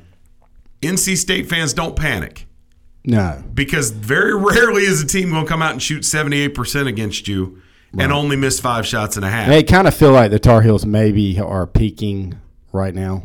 Could I hope Yeah. not, but I mean, it kind of feels like this might be the highlight. State of the will season. still go three and one this year and next year against UNC. Wow. Write it down. So you say they mm-hmm. sweep next year? Yep, absolutely. I don't know. I mean, it's kind of like the Duke rival. You know, in all intents and purposes, you look at those those two teams. Duke should win both those games this With year. the six guys But that are going they to should state have, next but they're year? not going to. And in Oh. any given year, unless there's a true obvious difference, it's not that big of a difference this year. I but know. it, the Carolina and Duke are going to split. I mean, it's fifty-one and fifty over the last time And they they're tied in go ahead. Yeah, tied in tied points. in points. That's I mean, bananas. it's stupid. It's ridiculous. It's just the way the the games go. It's just and, the and way. you're right that this year I we've said it a hundred times and not beating it you know we're beating a dead horse at this point but that Duke team is the most talented maybe in the entire country but certainly in the ACC but when you strap them on there's a whole lot more to it than that and it is a rivalry game with Trent I like the boldness of his statement because he did say that they would go 4 0 over the next two years Yeah. UNC got one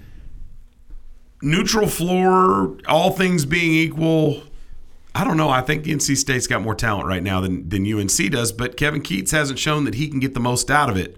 He has made strides from where Gottfried was for sure. Well, they're just a bad matchup with Carolina. Um, Luke Maye's got over 60 points in two games. They just Yeah. have no answer for that position. And NC, NC State's going to be fine. Syracuse, Wake, Boston College, then they get one at home. I see at least four or five more regular season games here, uh, wins. Georgia Tech.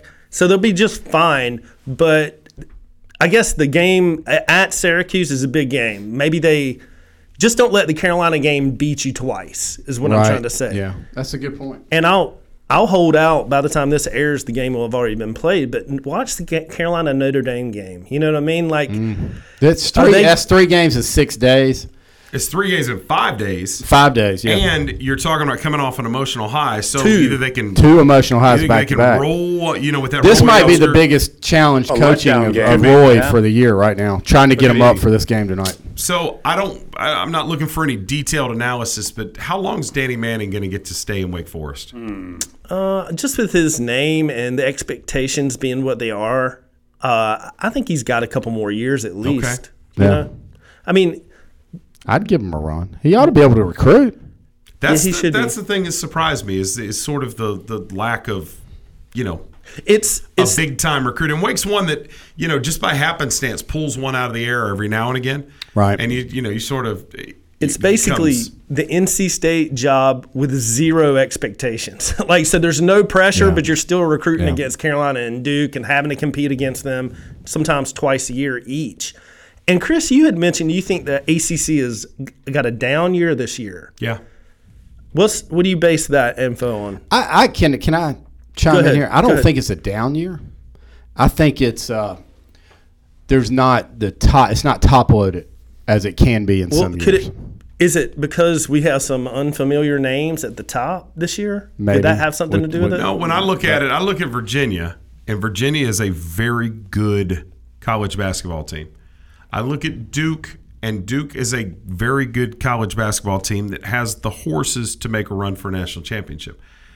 Other than that, I don't see anybody in the ACC that's going to push to be a Final Four team.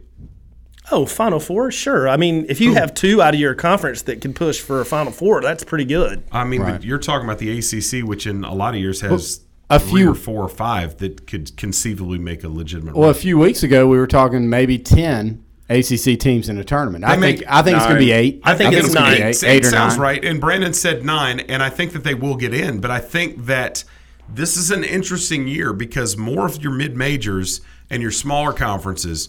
I'm honest with you guys. I wouldn't be surprised if there's only one Power Five conference that gets a team into the Final Four. Possible. I wouldn't be surprised to see your Cincinnati's and your Xavier's. I mean, this is when you look across the spectrum, the Big Ten of the big conferences, the Big Ten's probably the best this year. When you look at the top of that with Michigan State, Purdue, Ohio State, that collection of three teams at the top of a conference, I would say is the best in the country this year. Pac 12 is garbage. Arizona is the best team out there, and Arizona is a one man show. Kind of sounded like football. but anyway, keep going. Well, I mean, the, the Pac 12, UCLA has fallen off a cliff. Oregon is having a horrible year. You've got It's the Arizona out there who's a, it's a good Arizona team. I think they're what 19 and 7, 20 and uh, something of that nature. Mm-hmm. They're okay. Then you look at the Pac 12, 20 or the, the. Big 12 rather. The Big 12, there's no world beater out there. Kansas is it, Kansas is sort of where UNC's at. It's a good Kansas team, but it's not a Kansas Kansas team. That's what I'm talking about. Where it's a down year, and they kind of pick the same year as everybody else. I think this year of the major conferences, I do think the Big Ten's best in the country. The SEC is a mess. Big Big Ten is the strongest top heavy. Right. Agreed. Not, not because they from- don't go. But but who cares about your five, six, seven, and eight? You know what I mean? I mean, I mean NC State. Because there won are it. years where there are years where the NC ACC yeah, puts NC a whole bunch of teams in, and the coattail teams come and they get knocked out in round two, and it's going to happen this year. So yes, I would say that the bottom, but I'm not just looking at records and I'm not look just looking at rankings. I'm looking at eye test. I'm Sure. watching these teams play. like Ohio State. Yeah, Purdue, man. Michigan State, Ohio mm-hmm. State, and I know UNC got them at the beginning of the year. That's not that Ohio State team now. Those teams, when I watch them play, they're just better. Now the the rest of the Big Ten. Now you throw Indiana or anybody else in, Penn State, Nebraska. There's some good teams in there. They're about where the middle of the pack ACC teams are. But this normally, when we talk ACC hoops, we're thinking that we're going to go three or four deep, and we're talking about yeah, that team gets hot. Well, the, they can do it up. The one thing I would worry about as an NC State fan now, this information might be outdated, but I think they only have five top 100 wins. I don't know if that's still holds true. We're talking It's about not that NC many- State, right? Yeah. Yeah. Yeah, but they the got some big- But, but they look at that a lot closer than you think they do. Like that, that's why Carolina was still being a four seed when they. I felt like they're about to drop out of the top twenty-five. But the thing with y- y- NC State's top or their their five top 100 wins is they're all top 25 wins. No- and they've no got doubt. that win against Duke. They've got that win against Arizona. They're playing, I'm telling you, unless they collapse and go out in the first round of the ACC tournament, they're going to the dance. I just say watch it. That's I all. agree. I think they're in. And I think the fact that Arizona, for all Virginia Tech's probably in now too. Mm, possibly that UNC's last couple couple wins helps Virginia Tech significantly. Right. But Arizona now has righted the ship is going to run the table out there in the Pac-12. That's a huge win for NC State. Duke, they're stumbling, but they're still Duke. NC State, I really truly believe is in. I think they're safe. But I would, I mean, I'm not, I'm not making an argument. I just am telling you how I see the conferences as they're laid out. And I really, I think you've got the Big Ten, and then you've got all these other conferences sort of lumped together um, with a team or two at the top that you know could do nice. Even the one exception there being Pac-12. I haven't seen a team in the Pac-12 that's worth the doggone except Arizona this year. Nope. And Arizona's not world beaters. They have DeAndre Ayton in the middle, who is an animal. Other Yeah. than that, they're pretty ordinary. Yeah, he's going to present. I mean, guards win tournament games. They do. So I mean, you got to look at that from if you're looking at Ayton as their best player, then they're probably not going to go very far. Maybe a Sweet 16 team, maybe. I mean, who knows? It depends on the matchups. Right. And, you know, as long as they can get him his stuff and he's a disruptor on defense and the rest of that stuff, who who knows what they'll do. But I don't look at Arizona and, and envision them winning a national championship. Now, who knows? We've still got, you know, a lot of ball to play.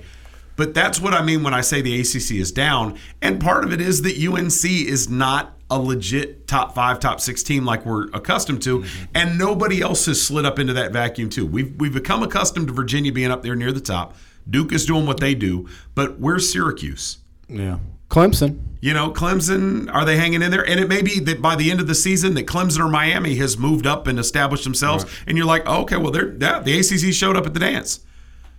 The SEC, on the other hand, is a disaster. That's sort of been Kentucky and the Seven Dwarves for a while. Kentucky has as much talent as, as anybody in in the nation. And Kentucky, if I were an odds maker, I would not get too long on Kentucky because if they get it right and get hot at the right time, nobody can play defense on those. Well, I have a comment on Kentucky, but leaving the ACC, Duke will only go as far as Duval takes them. Like guard plays huge. Grayson Allen's game has just disappeared over the last couple of years. That's why I feel like Carolina could potentially get bounced first weekend or make a deep run. I've said that from the very beginning of the year. But Duval was giving us problems in that matchup. And then, kind of when he, I think it was right about when he fouled out, we started to really pull away. But um, that- I think guard play, you got to watch that. And Kentucky just stands around and watch Knox shoot. All right, you're listening from the cheap seats. Chris DeLambert, Brandon Atkins, Trent Nichols, and Diamond Dave Kaplan. We'll see you on the other side at Cheap Seat Radio. You're listening to Chris DeLambert and Brandon Atkins on From the Cheap Seats, a production of Cheap Seats Radio.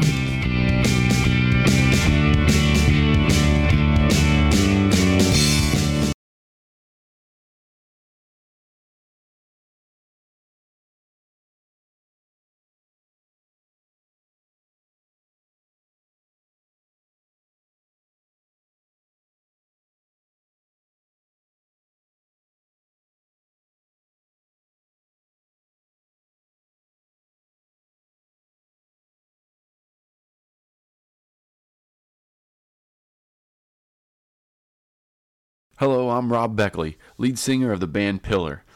I served in the Army Reserve for eight years, and it taught me lessons in teamwork, leadership, and organizational skills that I still use today. Serving part time in the Army Reserve also offers skill training, money for college, and bonuses up to $20,000. So if you're up to the challenge, talk to your local Army Reserve recruiter today or check us out online at goarmyreserve.com. You too can be Army strong in the Army Reserve. You're listening to From the Cheap Seats with Chris DeLambert and Brandon Atkins. You may not like your seats, but you'll love the show. Harvey Danger right there. Hmm. I like it. Paranoia, paranoia. Everybody's coming to get me. Which is apropos since we're talking about mental disorders, psychological disorders in this segment coming up.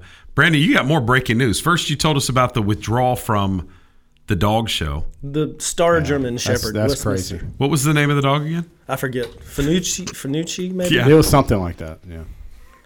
But now we're finding out that uh, Manziel's bipolar. Johnny Manziel is bipolar. Hmm. I didn't know that's what we called cocaine addiction. Hmm. I didn't know that was the same thing. Or is that different? I think that they're saying things. Sorry, officer, I spilled coke in my Right. in my lap. I was good, and then I like got real excited and knocked it over. I don't know what's I don't know. I'm bipolar because I don't know whether to do the coke or the heroin. oh God! Jesus, I'm glad we've got good insurance.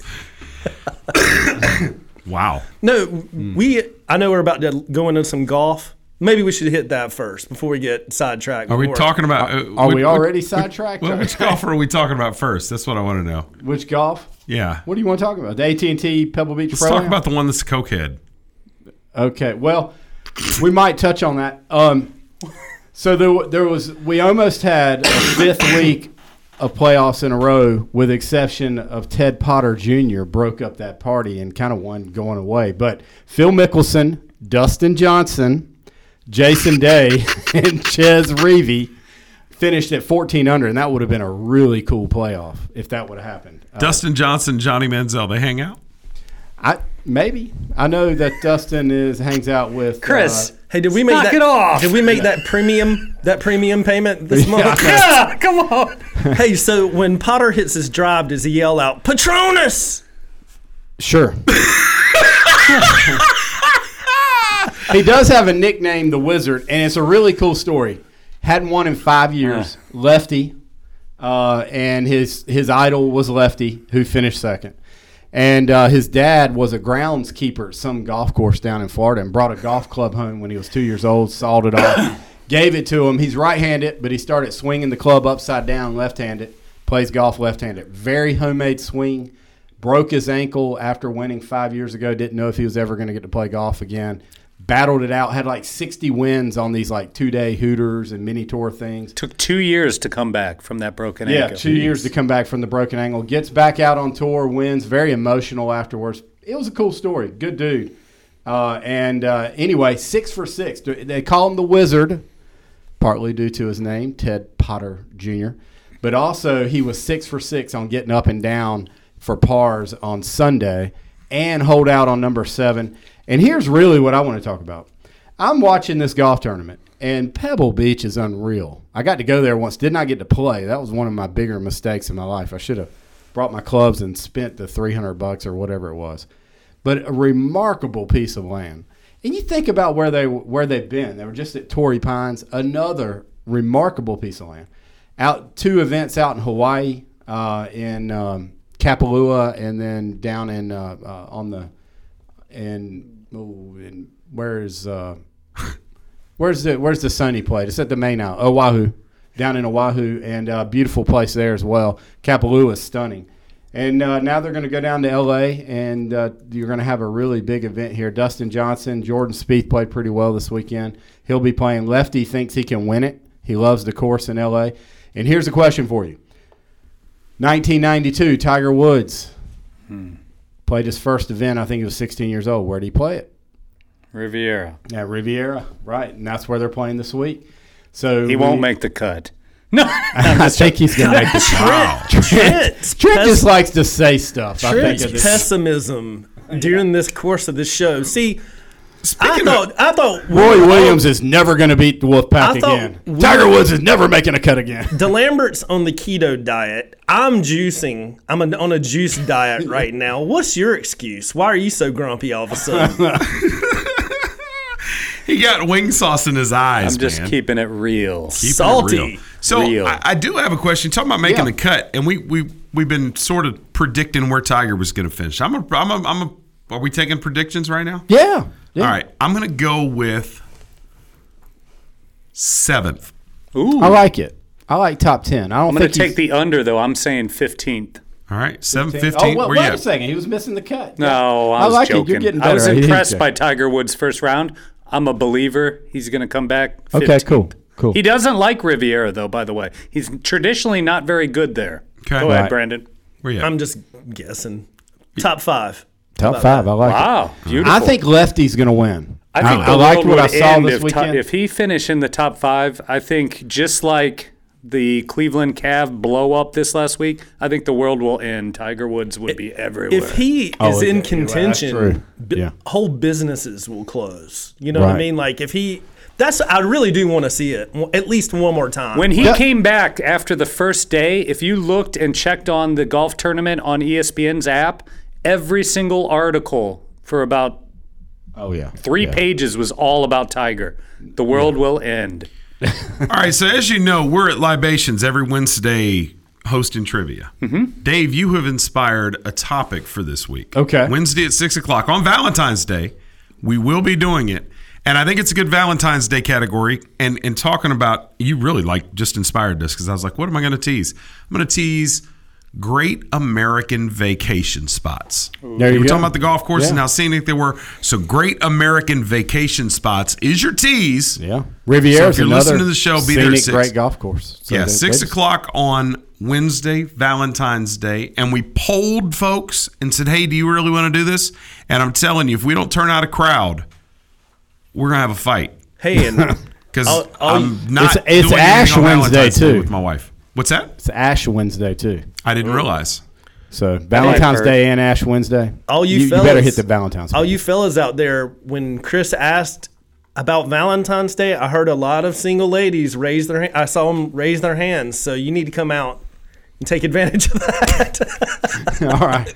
Hey, one more one more thing on golf. We got to give Larry Fitzgerald some win. Yeah. Yes. Pro am. It's not your usual Wednesday pro am, and it's gone. They play the whole weekend if they make the cut. Kevin Streelman and Larry Fitzgerald won at 41 under, won by like eight strokes. The That's first ridiculous. time a professional athlete has won that pro am since Hold on. Gretzky. Mm, let me think. Let me think. Let me think. Gretzky's three on- seconds. Go ahead. 1988 or not 1988, but uh, Dan Marino. Oh, Dan yeah. Marino. Oh Yeah. gosh. It okay. might have been 1988. I didn't want to misquote, but the first at professional athlete to win that since Dan Marino. Wow. Nice. Now I have a question for you. Clint Eastwood was on the broadcast. That's funny. He can barely talk. He can barely get noise out. He's 117 years Uh. old. Has Larry Fitzgerald ever been near the top of the leaderboard before in one of these proams? I not that I know. Because I've never. I I'm thinking he got a where he heck of a him. handicap. It might have And been. that- I was what surprised Romo never competed for the win because Romo's a heck Well, of a golfer. here's well, the problem problem is, is that one's a handicapped. So you get somebody that's out there, that's a little Oh, bit of yeah. sandbagger, gets out there and has a good day. Yeah. Now, when you play it straight up, Romo, Romo's nice. There's some other professional athletes. John Smoltz is one. Yes. Yeah. Um, So yeah, it's interesting. But yeah, Larry Fitzgerald, man, that's How about that's that? pretty Yeah. wild. That's pretty cool. he was Speaking excited of- too. Speaking of beautiful courses, Dave, you're a pretty confident golfer. Have you ever played one that's made you nervous? Like, example, I played number two before, and Mm. I feel like the whole world's watching me. Like, and I suck, but I get nervous. Have you ever been intimidated by a course that you've played? There's definitely some holes that intimidate you. You know, you're like, where am I going to hit it? I just, I don't even know where I can hit it here. You know, Right. But I don't know about a course as a whole. See, I had trouble the first time playing out on the uh, Outer Banks. Is Oh. after a few holes dealing with the wind coming off the ocean, I lost my confidence. I'm like, dude, I have no idea. There you know, is- I would aim out into the ocean and it wouldn't blow back, and I'm like, what the heck? Yeah, I'm but then you. when you I've- aim straight and it Right. blows, Yeah. you know, that There's one was the hardest golf I've ever played. Mount Pleasant, uh, Charleston, you know, just north of Charleston. There's a course called Patriots Point, and it looks out over the bay and over Charleston downtown. The 17th hole is like a 130, 140 yard par three. You get a wedge on it or a nine iron on a normal day. We would go and play like when a tropical storm's getting ready to blow in. you would hit like a three wood, and sometimes it just would go and it never would land, and sometimes it would just shoot straight up in there and it would go like 80 yards. You know, it's amazing. Uh, so that was a cool hole. It's a very small green. It can be very with no wind. It's not that bad, but uh, pretty much an island green, and with with a strong wind, whether it's crosswind or dead in your face, very intimidating. Yeah, the, I'm with Trent. I played Gaylord Springs in Nashville, which is one of the nicer courses I've ever played, and I was really excited about the opportunity to go out. And we showed up, and it was like 45 degree, 45 mile an hour winds. It was freezing cold, and I, the group I was in, we regular golfers. Well, I don't think anybody shot less than about 115. It was horrible, and we were ready to leave by the time we got to nine. You, I mean, you know, you were shooting shots that were bas- back up in your face. Um, not a great time, and. The only the only place that's cool would be like at St. Andrews or something. Yeah, no, that would be awesome. You know, because you're like, oh, it's, yeah, the wind's got to blow here. You know? I do I do think that we there was a milestone because I think up until today we had gone the longest stretch in show history without Brandon dropping a number two uh, when I played the pro am down there at number two. Oh, Remember? It's been. That was sort of a Wow. running for a while, and now he dropped yeah, it in that's there. right. Well, It's I been- played number two in the pro am down there. No, I'm just playing with you. It's been like five months, Brandon. That's It, it had been a while. I had forgotten about it. So, There and he must have have sensed that. I'm just saying there shouldn't have been a long pause after you said I dropped a number two. I, I did. I didn't know where he was going with that you need either. to add a little context My- my quicker. fault. yeah, Chris, that was crappy radio Oh, of you. Oh gosh. Okay. awful. So we're looking ahead, and the NCAA tournament's sort of shaking itself out. We've mm. kind of determined if you're looking at the ACC, Virginia or Duke's probably your best, most likely team to make a run. Who's coming from the outside that, that's not on the national radar right now? Who what'd you got, Trent? Anybody jump into your mind? I I Yeah. love when he does that. I'm just trying to buy time. question. To be honest with you, That is a communications uh, mechanism there, where you're trying to Yeah. collect your thoughts. Buy time. Repeat I mean- the question back is the is the better way when you're on radio. listen. I think St. John's, with their last couple of wins, they beat Villanova and Duke. I mean, maybe that was it. Maybe that was their championship. There's a little sneaky team out there that you know could get to the Sweet 16 on the smallest, one of the smaller states in the uh, United States. Rhode Island is really not that bad of a team. URI is nice. So that's kind of where I was kind of thinking. I didn't really want to put that out there yet, but Rhode Island wouldn't surprise me getting into the uh, Elite Eight. Dave Kaplan. Oh, I don't know. Yeah, I don't get Well, much. fair out, enough. I don't get much out of ACC. Brandon Atkins, I, I like Can Clemson. you actually I mean- contribute anything that's of use to the program? Well, what I was going to say is, is this isn't really out on the fringe, but I really like Clemson. I think they're a good ball club. See, I like Miami better than I like Clemson. I like Miami too, but I, I like Clemson. Okay. I, I like the balance. All right, I can dig that. And uh, Brandon, who you got? Well, I, there's something obviously in the water in Cincinnati. Yes. I think Cincinnati Right, I and know. Xavier being good, five combined losses. Yes. This close to the end of the season, I think the, both of those teams are team to, teams to watch. I like both teams. I like UC better. The Bearcats are always going to play hard. Mm-hmm. Um, Cincinnati's got a nice program going up there. I like Cincinnati a lot. I really do. And you kind of stole my thunder because Oh, that's I'm where I was sorry. going. Um, I don't, Don't- know. What's Can I give you your thunder back? Don't sleep on Tennessee. I love Rick Barnes, what he's done with that team. Which is amazing because he was no, he was no good at all at Texas. Well, Rick Barnes was the guy that kind of always had him on the fringe. And he had a just couldn't good team with Durant that one year. Yeah, and they were all other right. than that, but I think I like what he's put together with hey, Tennessee. you gotta be careful bringing up Rick Barnes' name with Carolina guys in the house because he's about the fighting only, words right there. Yeah, he uh, basically tried to step to Dean Smith one time, and Dean almost had to punch him out. He was going to fight. He was literally going to fight Dean Smith. Well, that would have been fun. So here's crazy. here's the next question here. St. John's. This is a team that right now is 13 and 13. They obviously are playing good basketball. Got two huge wins. What would they have to get to as a 13 loss team? How many how many losses could they afford and still have a legitimate shot at making the tournament? I'll give you guys the break to look that up and think about it. But Chris Mullin, the only guy rocking the same haircut for 30 years. You're listening to From the Cheap Seats from Sanford, North Carolina. Everyone deserves a decent place to live. Everyone. todos. Decent shelter is something we all need to thrive. Through shelter, we empower. Visit habitat.org to donate today. My name is Forrest, Forrest Gump.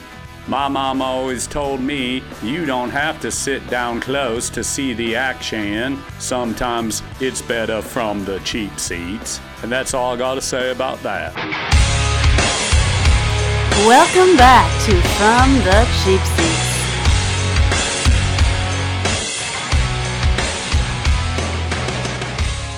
All right, I don't think they know this, but this next segment, the final segment of the day, is brought to you by Boulder Canyon Authentic Foods. And we we have our our um, our resident intern, AB, who is uh, she does all kinds of cool stuff for us, and for some reason decided that today would be a good day to bring by some potato chips. And I guess this is inspired by the whole uh, Oreo thing. Dude. So what we've got here is two Boulder Canyon special offerings. And the first one is turkey and gravy. Oh. I love how the bag says reminiscent of Thanksgiving. The turkey main, and gravy. And as anybody that you know knows I'm me well gonna, knows, oh yeah, you are. I'm not partaking. I'm Are on a you strict, serious? I'm serious. I'm oh serious. My Y'all God. gotta Well, you tell keep me. this thing afloat while Trent and I crunch some potato chips. Okay, well, y'all work on that. Your last question before the break is Does St. John's have a chance? And I'm going to give you a resounding no. They do not have a chance. They'd have to win the last six, um, five, which is doable, but that would give them 18 wins. And so there's zero chance unless they win their tournament, which means they have to beat either Xavier or Villanova. So not going to happen. How about that? How's the turkey gravy treating you? You know, bizarrely good. Yeah. Initially, I thought that doesn't taste anything like turkey and gravy, but it does. And it's not terrible. Now, for that was bizarre. It's uh It does taste like turkey gravy. yeah, it, initially it tasted like what stuffing kind of smells like. You All know, right. but it's very light. It's almost it's like it's barely seasoned sour cream and chive potato chips. And then it kind of has that turkey-ish aftertaste. And Anna, where did these come from? Super 10? Uh, big lots. Big Lots. Big okay, Lots. Big Lots even better. And I see they were originally two dollars. Now they're a dollar. I like it. Half price. I love. Big Lots. The next one's a little scary. All right, so we've had dinner now. yeah, We've had Dessert. dinner, and I'm going to need Brandon to once again keep us afloat. I know you had Shoot, I don't know compelling news about St. John's, Those are scary, dude. but this Astute one analysis. is So they're this trying to is pumpkin pie flavored potato chips. oh, and it smells like pumpkin pie. Oh, Hey, it did y'all pick up on the molasses and the turkey and gravy? no. No. Oh, the, yeah. I No. Just, just guessing. I mean, I mean, it's in the ingredients. How bad are they, Trent? Trent's laughing like it's the worst thing he's ever stuck in his mouth. No, it's freaking pumpkin pie, dude. Straight pumpkin pie. yeah.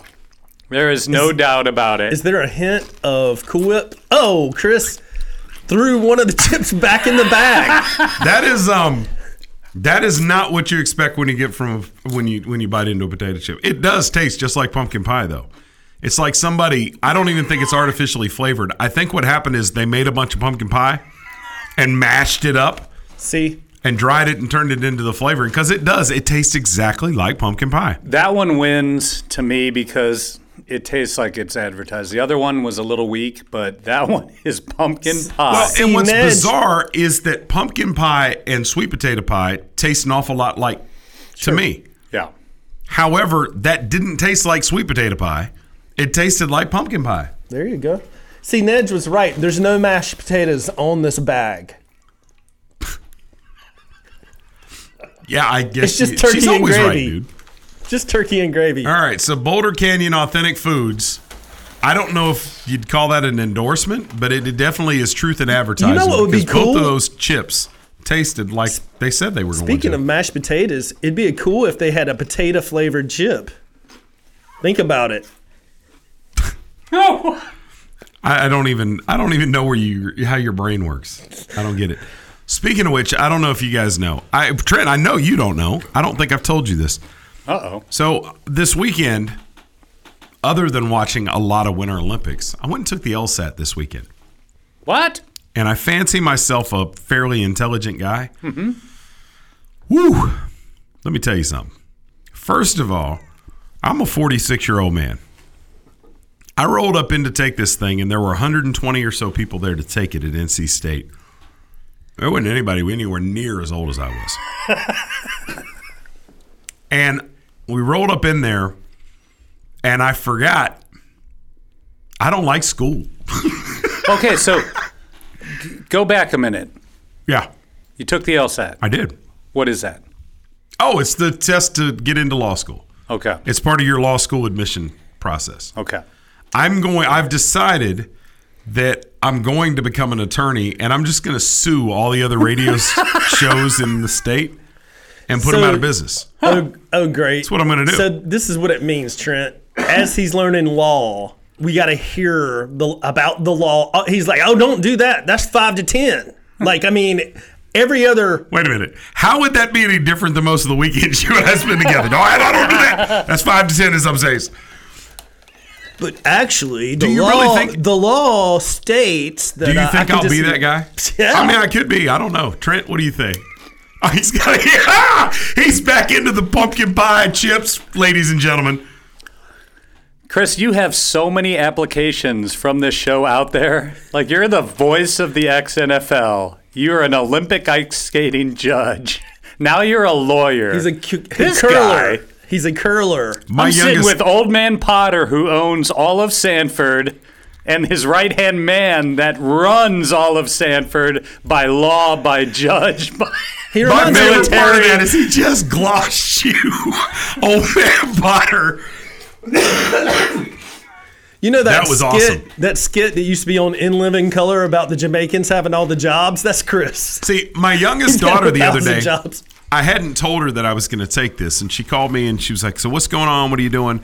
And I told her, and she laughed and she said, "You know, I tell my friends that that my dad is Barbie." Oh, okay. Yeah. Ooh, Because baby. Barbie's done everything. Ah. And she's like, most of their parents, you know, spent twenty has spent twenty years doing this or whatever. See, you've I done- idolize you, man, because Oh, I'm jeez. I've been stuck as a restaurant manager for 22 years. You know, never get out of the box. But If you here you are with a bunch of 20 year old kids taking the LSAT. If man. you are looking for advice as to things to do and things to do next, don't do anything that involves taking the LSAT. I've never been physically exhausted from doing something mental. So kudos to anybody that's ever taken it and passed it. I think I did okay. How do you prepare for that Uh, test? How do I prepare for How it? did you? I opened a study guide about uh, nine o'clock the night before and and and read some stuff. I, I was familiar with how the test is administered, and most of it is sort of reading comprehension and logic. So there's not a great deal of studying. Now that said, my wife's oldest oldest child, her daughter, just got accepted to West Virginia to law school, and I called her, and she kind of knows me well enough to know that I wasn't going to do a whole lot of preparation for something like that. You know, the way I look at it, if I can do it, I can do it. If I can't, you know, I'll find something else. But she told me, you know, it's recommended that you study for 200 hours. Oh my God. And I was like, wow. Uh, Uh, I had it minus the 197 hours.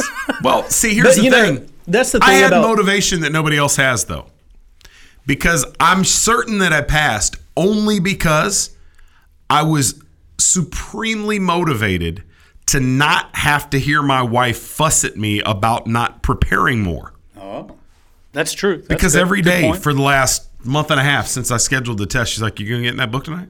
Mm, no, not really.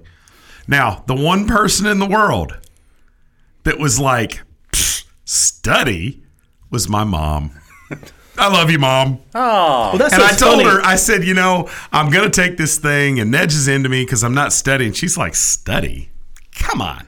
Now, I think she had kind of my mom. She wasn't really up to exactly when I was going to take it. It wasn't a, a running dialogue with us, but I did talk to her this weekend and told her that I'd taken it.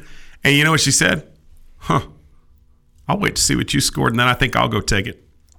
Well, Because it's that's how we do. Well, I know how these tests. I know why they're in place, but it's funny. Like they're kind of silly at the end of things because I have a, a friend of mine who's like a really good attorney in Durham, and I've heard from multiple people that he's just one of the best at what he does. And I'm like, man, well, how do you do that? And he goes, Google.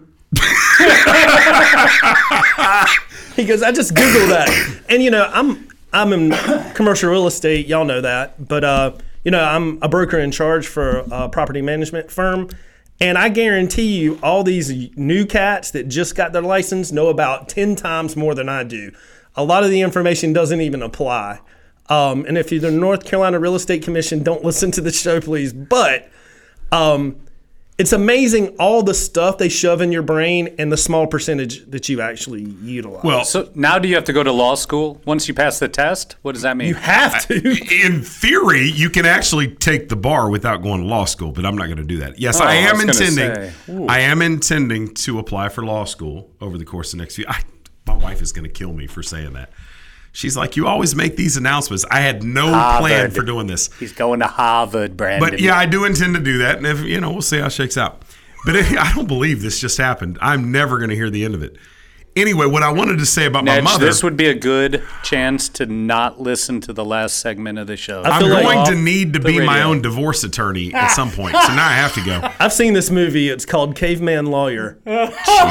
Caveman Lawyer Well, too. I was gonna. say I wasn't gonna mess with Mr. Potter over here, but he did. He the only thing he knows about real estate: buy low, sell high. That's Hey, it. it's a good- That's all you have to know, right?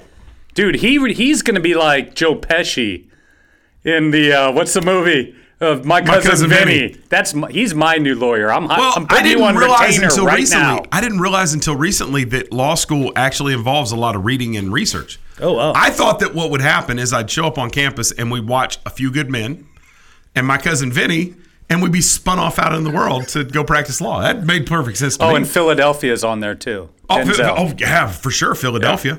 And You every have t- now, every time Chris walks in the room, we got to hear boom boom, like Law and Order. All right, remember this week's trivia category American vacation spots. Thanks for hanging out. Check us out on social media at Cheap Seat Radio. You're listening to Chris DeLambert and Brandon Atkins on From the Cheap Seats, a production of Cheap Seats Radio.